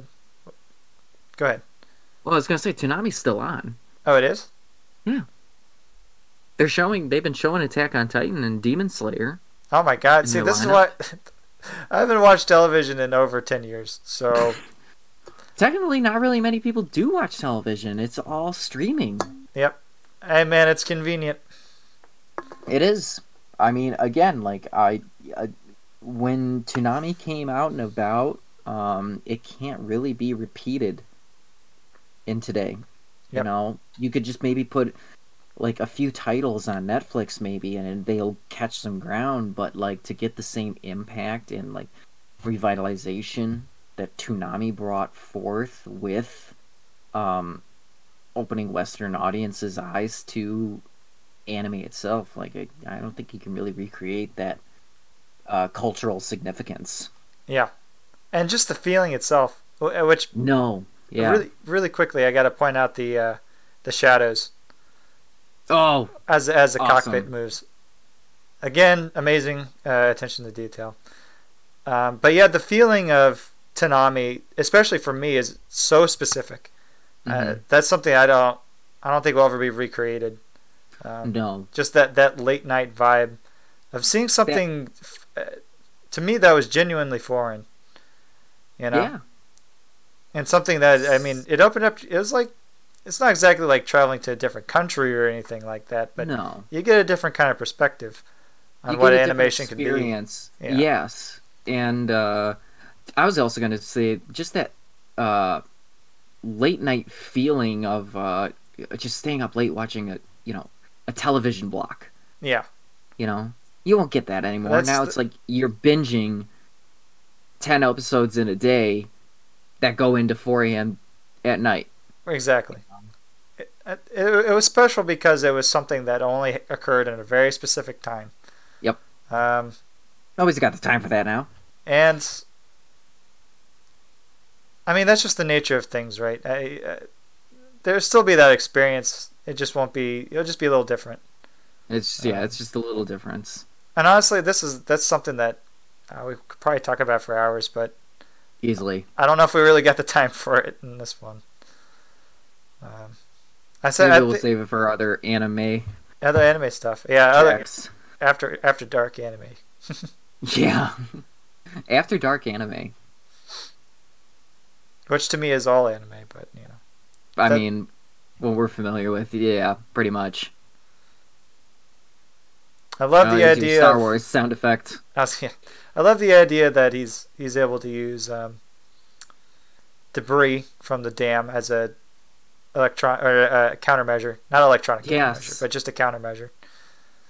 It's funny that you still have countermeasures in Mhm. space. I oh, suppose I know, right? I suppose that's important, right? Did you No. hear you, you heard those stories about uh, early like AIM missiles and um, hmm self-propelled rocket or yeah missiles on jet aircraft where they target their own they shoot it off hmm and they just target their own aircraft Really? so still a good idea to have cou- countermeasures i guess Oh yeah. No, I. uh These are some of my favorite dogfights. this is this is the best dogfight in the whole show Oh yeah, easily and that's because they had the, the they had the budget for it so they had the budget for it. and here's And my I- I- favorite scene all the old aircraft Yes. Oh my gosh. and it's all falling apart. yep yep and this is Like you uh, got a zero, you got a Mustang, you got a P fifty one, um, biplanes. oh yeah you got the the fokker uh, Yes. tri tridecker Which uh guess what this Amazing. aircraft is one is that? the one that the three old men are in Oh wait. Oh. What is it? This is this is called a Fairey Swordfish, Oh, and it's ah, or nice little tie-in with it's a uh, tie-in with uh yeah spikes. with Spike's aircraft. That's awesome. So there you go. It's still got his torpedo on it for some reason. Yeah, The the the, the swordfish was the uh, the plane that bombed the Bismarck, right. so it's still got the little torpedo on it, um, symbolically, I suppose. But yeah, this is funny that the zero falls apart immediately. Oh, I, I was gonna say that's it's one of my favorite comedic shots of all time. You're watching just all these planes flying around, and yeah, the, the zero just exploding, and the guy in the parachute yep, falling down, and then just the follow up of all these planes just, dropping out of the sky. and then Jet's reaction. They don't build them like they used to. As all the planes start falling apart. Oh man, but the man, that could be a, a self commentary on like, you know, just like filmmaking of yesteryear and people trying to replicate that and just failing miserably. failing miserably, yeah, happens all the time. happens all the time. Um, but again, it- serves that dual purpose of giving the world depth. Yep. Like these are all real things that existed in a past world, hmm and somebody had them as museum pieces. I mean, that's ah, great little detail. Talk, talk about yeah, like two hundred year old planes at this point. But That's awesome. we have 200 year old planes. Well, they're 100 years old. Still, One hundred years old, but I'm saying in this universe, in this universe, they're 200 years old. Yeah. Like we still have these planes, and they're technically still. I mean, if somebody actually worked on them and got the engines running again, could theoretically think, fly. uh, so so uh, sometimes um, I don't know if I, we've talked about uh, like Willow Run or air shows, um, but uh, my uncle was in the Blue Angels. Uh, he was one of their uh, engineers, and uh, he would uh, get us tickets to some of the shows, and the ones we would go to the most because we lived closest to it was uh, Willow Run. And uh, at Willow Run, they restored a B twenty five that uh, you can actually get tours to fly in. Um, and you can like sit in the the gun turret bubble, the Ah, Tucker man. turret, that'd be awesome. right? Wouldn't that be cool? And uh, sometimes it flies over my house. Oh, does it? Yeah, when they do it, Because yeah, I, I I just love seeing that plane. It's because I mean it's a or no, it's B seventeen. I was I'm gonna, sorry. I was gonna say B twenty five was a little bit. That's a pretty big plane. No, it's the it's the bigger one. Which is the bigger one, B seventeen or B twenty five? B twenty five. Okay, it's B But B- but it's not like they're- Honestly, they're not that much different. So No, I mean yeah. Which there are differences, but it's not. It's, this isn't the show for it. No, but anyways, I I just love being able to like look up at the sky sometimes when I hear those four propellers and I look up and I see that awesome B twenty five and it's a steel glory. probably It's like ah, probably flies pretty low too. they could still get that up and running, let alone somebody to fly it. Yeah. Same with the people that uh, still run the Polar Express train in Owosso. Oh yeah, You know, it's like ah, it's so cool. it's It'll be a day when nobody knows how to drive those things anymore. maybe. I'm not. I'm not Maybe. entirely convinced quite yet because you'll always have somebody. Uh, I think just the amount of people will get lower and lower, but there'll still be that tiny little contingent Mm-hmm. Uh, that at least keeps some kind of paperwork on how to fly them. So if you have the basics down, you might be able to do it. Yeah. But like I said, super important for sci-fi, especially if you're trying to make a some kind of epic Right. that's set in our timeline. No, and I and I love I love the plan to defeat the bad guy in this movie. Oh yeah, It's simple. It's to the point. Comedic, and uh, and even the villain's plan like is pretty good too. You know, trying to do it at uh during a parade and hiding it all in balloons. Like I think that's great. kind of reminds me of this. Uh, I used to read this comic. Um, it was made in the '70s. Uh huh. Uh, it's called Master of Kung Fu. Oh, okay. Um, obviously, right?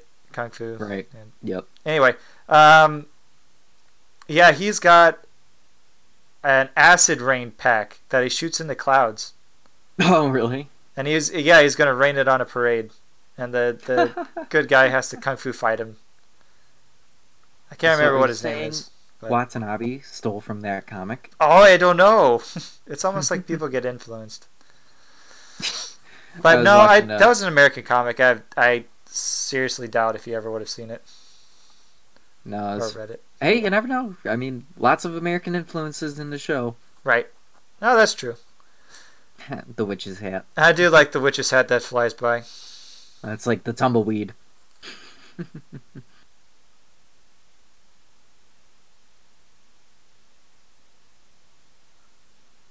Dang, shoots him like two or three times right there. Two or three times and he still doesn't go down.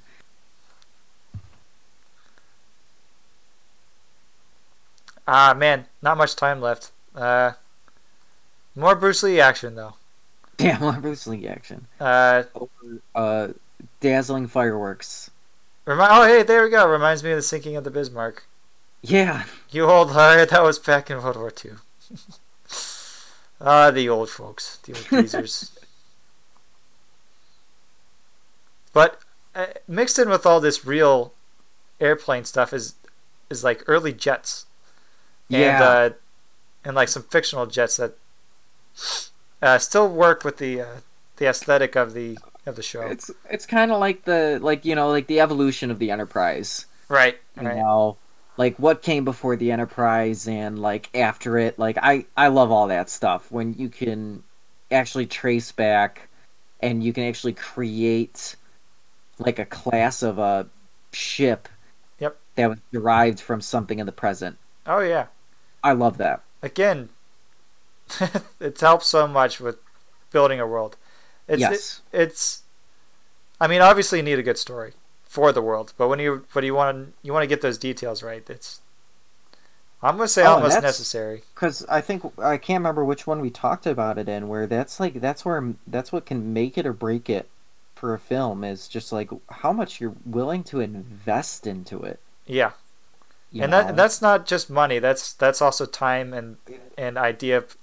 yes, Idea Um, making. No, obviously, yeah. y- People want a good budget, but like sometimes you're not going to be able to work with that. So you got to find a way to work around that and still be able to present the story that you want to tell and the way you want to tell it. or show it. or sh- yeah, say. in in the in the case of um, of movies. Oh, uh, I just like that kid sitting on somebody's shoulder and he wear, he's wearing a Bones animation. Yeah. Again, we're talking about detail, and it's like, ah, it's great. And of course, Bones Studio is now famous for My Hero Academia. Like that's their big, that's their big show now. Huh. Like there will be a generation, Jeremy, that Uh. when people associate Bones, it won't be with Cowboy Bebop. It'll be with My Hero Academia. Hmm. I don't know if that'll probably break your heart a little. Hmm, I'm not I'm not convinced yet. I still think Cowboy Bebop is obviously because I'm super biased. I can't get over my bias on this one. I'll always No. love Cowboy Bebop more. I mean, when I think Bones, I think Cowboy Bebop. But I'm I'm sure some Gen Zer when they hear Bones, I know. Studio, if they care about that type of stuff, I know. MHA. I, di- I didn't Or even really answer answer your question there. Um, yeah, uh, but that's just the way that that's the way time works, you know. Yeah, There's a, there's a point when when M, MGM was known for, I don't know, The Wizard of Oz. You know, Right. how many people think of MGM and Wizard of Oz anymore? They're not No. exactly the same. I love that. Yep, the the cigarette the, can. the wet cigarette. Just flicks it back. very noir. I get, Yeah. well, I, honestly, I don't see too many cowboys that actually smoke, but it's probably because I didn't Clint watch the Eastwood. 50s stuff. The man with no name. Yeah, but that's not cigarettes. It's still smoking. It's smoking, but I, I don't know. For some reason, I I disassociate cigars and cigarettes. Oh, For no good reason. I was gonna say the the Marlboro man. Because when I think of when oh, I think of uh, roundhouse. of noir, sorry, I'm getting off topic now. yeah, no, no, you're good, man. Anyway, this is how you can tell that you're got the drug in your system.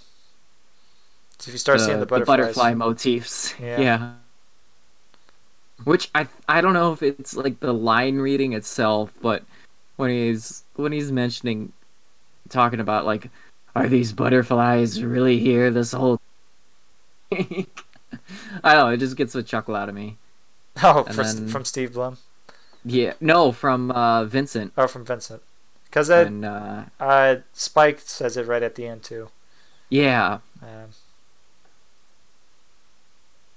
Ah, it's beautiful. Like that could be somebody's screensaver, I bet. I think it probably is somebody's screensaver. I would I would that would probably make me happy. I don't know. It's Spike Spiegel getting pointed at with a gun. I mean, well, yeah, but I'd have to have Well, it at a different spot. that's the life Spike always had. Was being on the other side of a gun. That's true. Interesting cut though. From all the butterflies Yeah. now, there's no butterflies, so you can tell that she's the one that's got the vaccine in her. Yep. Interesting perspective, hmm changing effects, all that stuff. Hey, it's like they know how to show and Hey. not just tell. It's almost like they know how to. What was what did I say the first time? It's almost like they know how to write a screenplay, but it's not the screenplay. Yeah. It's the uh, visual It's like direction. It's like it's like they know how to make a movie. It's like they know how to make a movie, Doug. Yeah. I love that that cut. What? Oh, just like opens her eyes and then he's on the ground. they're just dying. dang. But Yeah, Vincent basically confirms what you were asking before. She's the one I used to love. Yep. He regained his memory at the cost of his life. At the cost of his life. Well, I mean, Sorry to be fair, he wasn't gonna have a life after this anyway. Yeah. Sorry, you uh, Vincent and Electra shippers out there.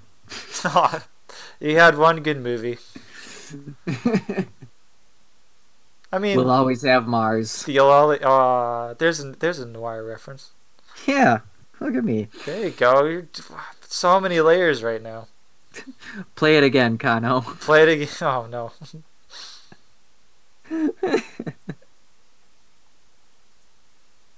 I actually don't like Casablanca that much. You've told me.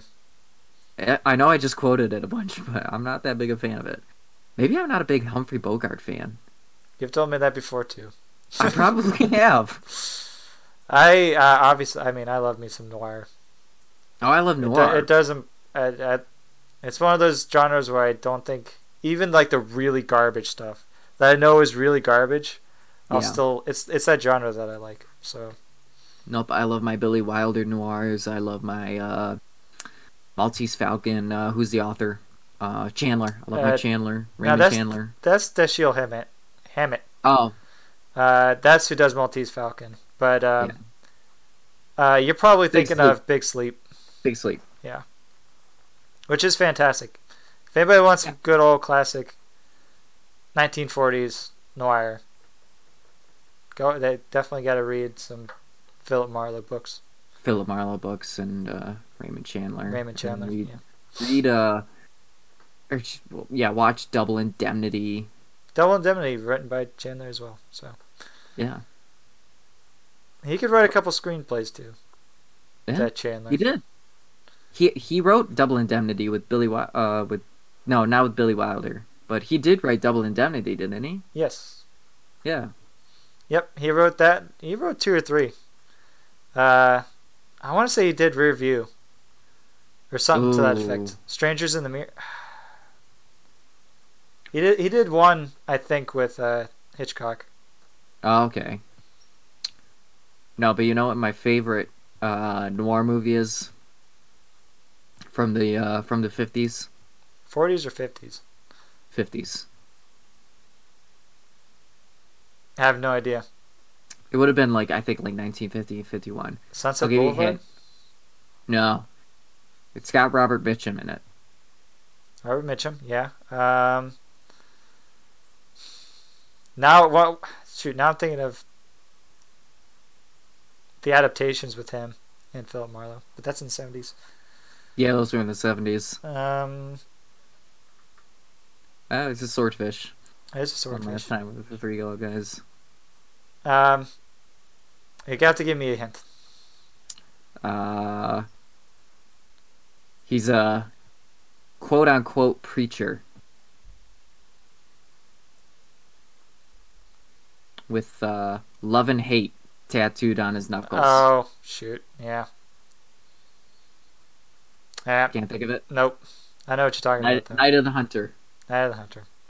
Which I think is I think that's textbook noir in the way it's shot, the way it's lit. Very important Yeah. in your noirs is how you light them. And even Cowboy Bebop was really good about that too.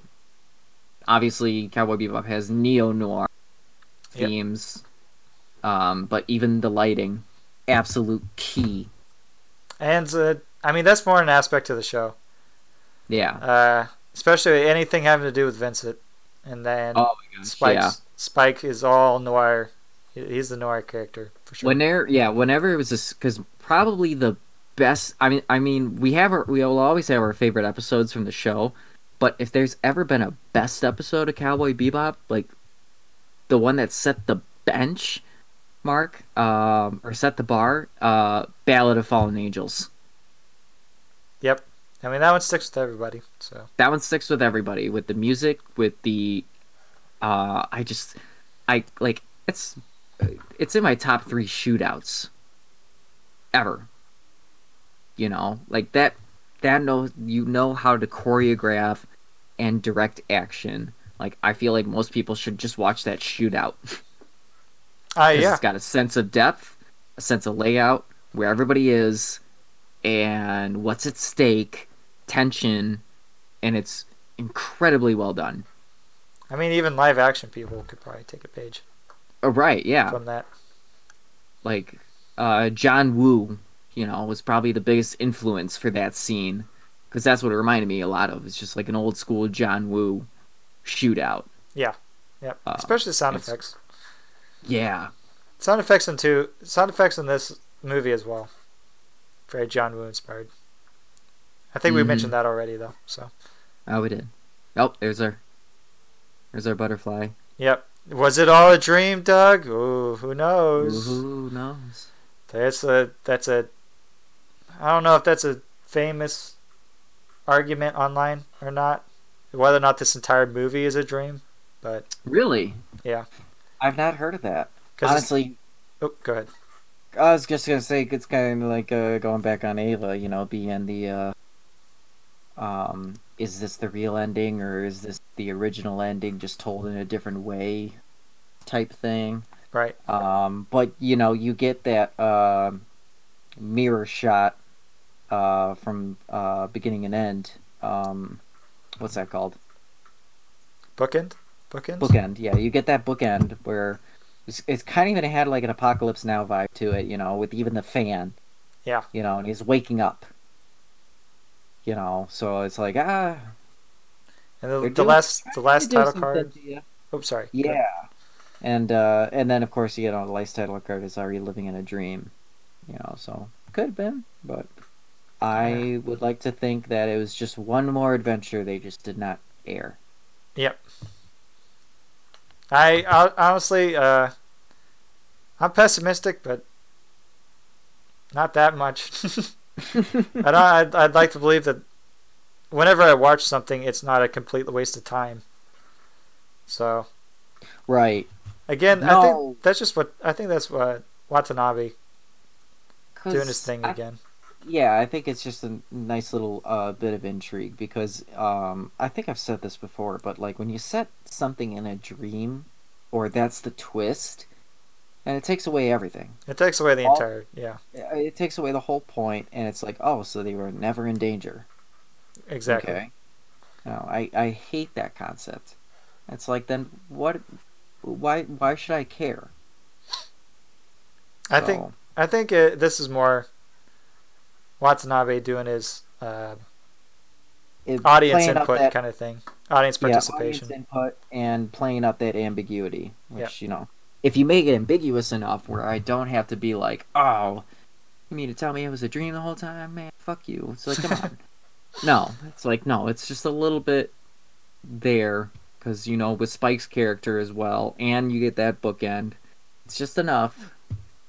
Have it cross your mind, but not enough to be like, okay, just scrap it. It doesn't matter. It just happened in a man's thoughts, just passing. Right. Honestly, I, it, he would go on to keep doing this. I think for every show that he made. The one that comes to mind for me is uh, Kids on the Slope, which is set in the 1960s, and it's about jazz, obviously, right? Right. Um, The man doesn't miss a beat. and oh, exactly. Um, and it's it's that rare incident where he he based it off of a manga first. So the Hmm. manga came out before the anime. Um, and the manga has a very clear, distinct ending, and the show gets rid of it because he's he's directing it. Um, Right. Or he's the head director. And he just he just takes the whole like half end half of the last book and just or even like the entire last book and just chops it off oh my god. and leaves it at the at the um at the you know up to your perspective kind of ending. Right. And Watanabe, he really likes to screw with you. He does. He's he's very good at it. Because, like, I can only think of, um, like, I feel like Samurai Champloo. I haven't finished Carole and Tuesday. I still need to bring myself to finish that one. But, I know. me too. um, I love I love Space Dandy. Even you know, talk about confusing shows. Like that one goes way off the rails, and when it ends, you're like, "What?" It's very uh, Hitchhiker's Guide to the Galaxy. Oh, It's like it's like Japan's That's answer to that, and it's absurdist great. humor. Yeah. Yes, very surreal, absurdist sci-fi. Um, have you? Yeah, have you seen Space Dandy? No, Oh, because think I, was I- turned I was turned off by its animation. So Oh yeah, I mean compared to the likes of because I'll get to I'm getting to it, but like Samurai Champloo, I feel like that's the only one where it's clear cut yeah, in terms of storytelling. I'm trying to Um, remember what the finale is. I know that the two swordsmen fight each other. Well, they they kind of do. They kind of do, but they get ambushed and yeah. They get ambushed and they just they try again and they just pass out from exhaustion and fatigue. Yep. And uh, that's another one Steve Blum Yeah, exactly. is in as well. Um, but no, I, I mean, heck, this this this commentary could just be like we didn't really talk too much about the meat of Cowboy Bebop as much as we just talked about Watanabe Himself, yeah, and and, and his work. and his uh yeah his artistic ticks. Yeah, I suppose. I don't know. I'm sure there's a What better word for it, but basically what influenced him and like honestly like i i could spend this whole time just saying like just watch any of his shows uh, they're, they're all about equal quality. Oh, Cowboy easily. Bebop's the best one, but they're all still about equal quality. i mean uh, yeah it's like cowboy bebop the swan song um then of course there's samurai champloo i'm not i'm not raking these in any manner because like i said i need to finish Carole and Tuesday um because that's his latest one and that's the one that's kind of the most you could almost say is like the like you know we were trying to comparing him to quentin tarantino but like if tarantino says that once upon a time in hollywood is the closest to uh, pulp fiction then you could probably say Carole and Tuesday is the closest he's been to since cowboy bebop Interesting. and they're technically kind of set in that same universe so that's what makes me feel like that would be like that His because is trying. it's a- he's trying to like return to that. uh, that yeah world. that yeah that, That sense of world building you know Yeah. the colonized mars the space gates and uh, those same themes of uh, poverty that are strewn about even in cowboy bebop like that first episode like they're eating peppers and beef with no beef Yeah. I, I it's a great concept and it's just like showing that like they're struggling to survive you know and Carole and Tuesday is very much like that too. Like it's just i mean it's very childlike and it's you know two girls that are trying to make it big in the music industry with uh ver- with uh such naive uh, naivety. That's why i say it's like a once upon a time in hollywood type story. And i feel like that's probably why a lot of people when it premiered on Netflix and people were like, "Oh, a new Watanabe show is going to be on Netflix," and it's like you go from loving Cowboy Bebop and then you get the show about two girls, two middle school or two teenage girls trying to make it big in the music business. It's like, ah, what? What did you? what did you do to me? Where's my Where's my guns in action? Where's my uh my sad themes? Why am I just getting uh sad emo girl stuff? I mean, I watch Kids on the Slope, so True. so I'm a little bit more used to it. Um, but the other cool thing about Carole and Tuesday also is the uh, all the episodes are named after uh, hit uh, number one forty fives. Like there's a Born to Run, and it's got the Ah. Bruce Springsteen RPM. And it's oh, it's great. It's great. Interesting. Yeah. I know. I've already. I I'm saying that I've already seen the first couple episodes too. So Oh yeah. I mean, it's not news to me. I'm just listening. Listen to you. yeah. Anyway, uh, the movie has been done for like I don't know, ten minutes now.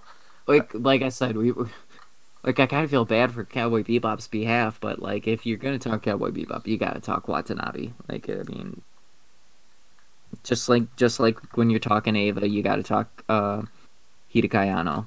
You know, I mean, I, I want to say that that's almost not only this month, but almost the show itself is dedicated to.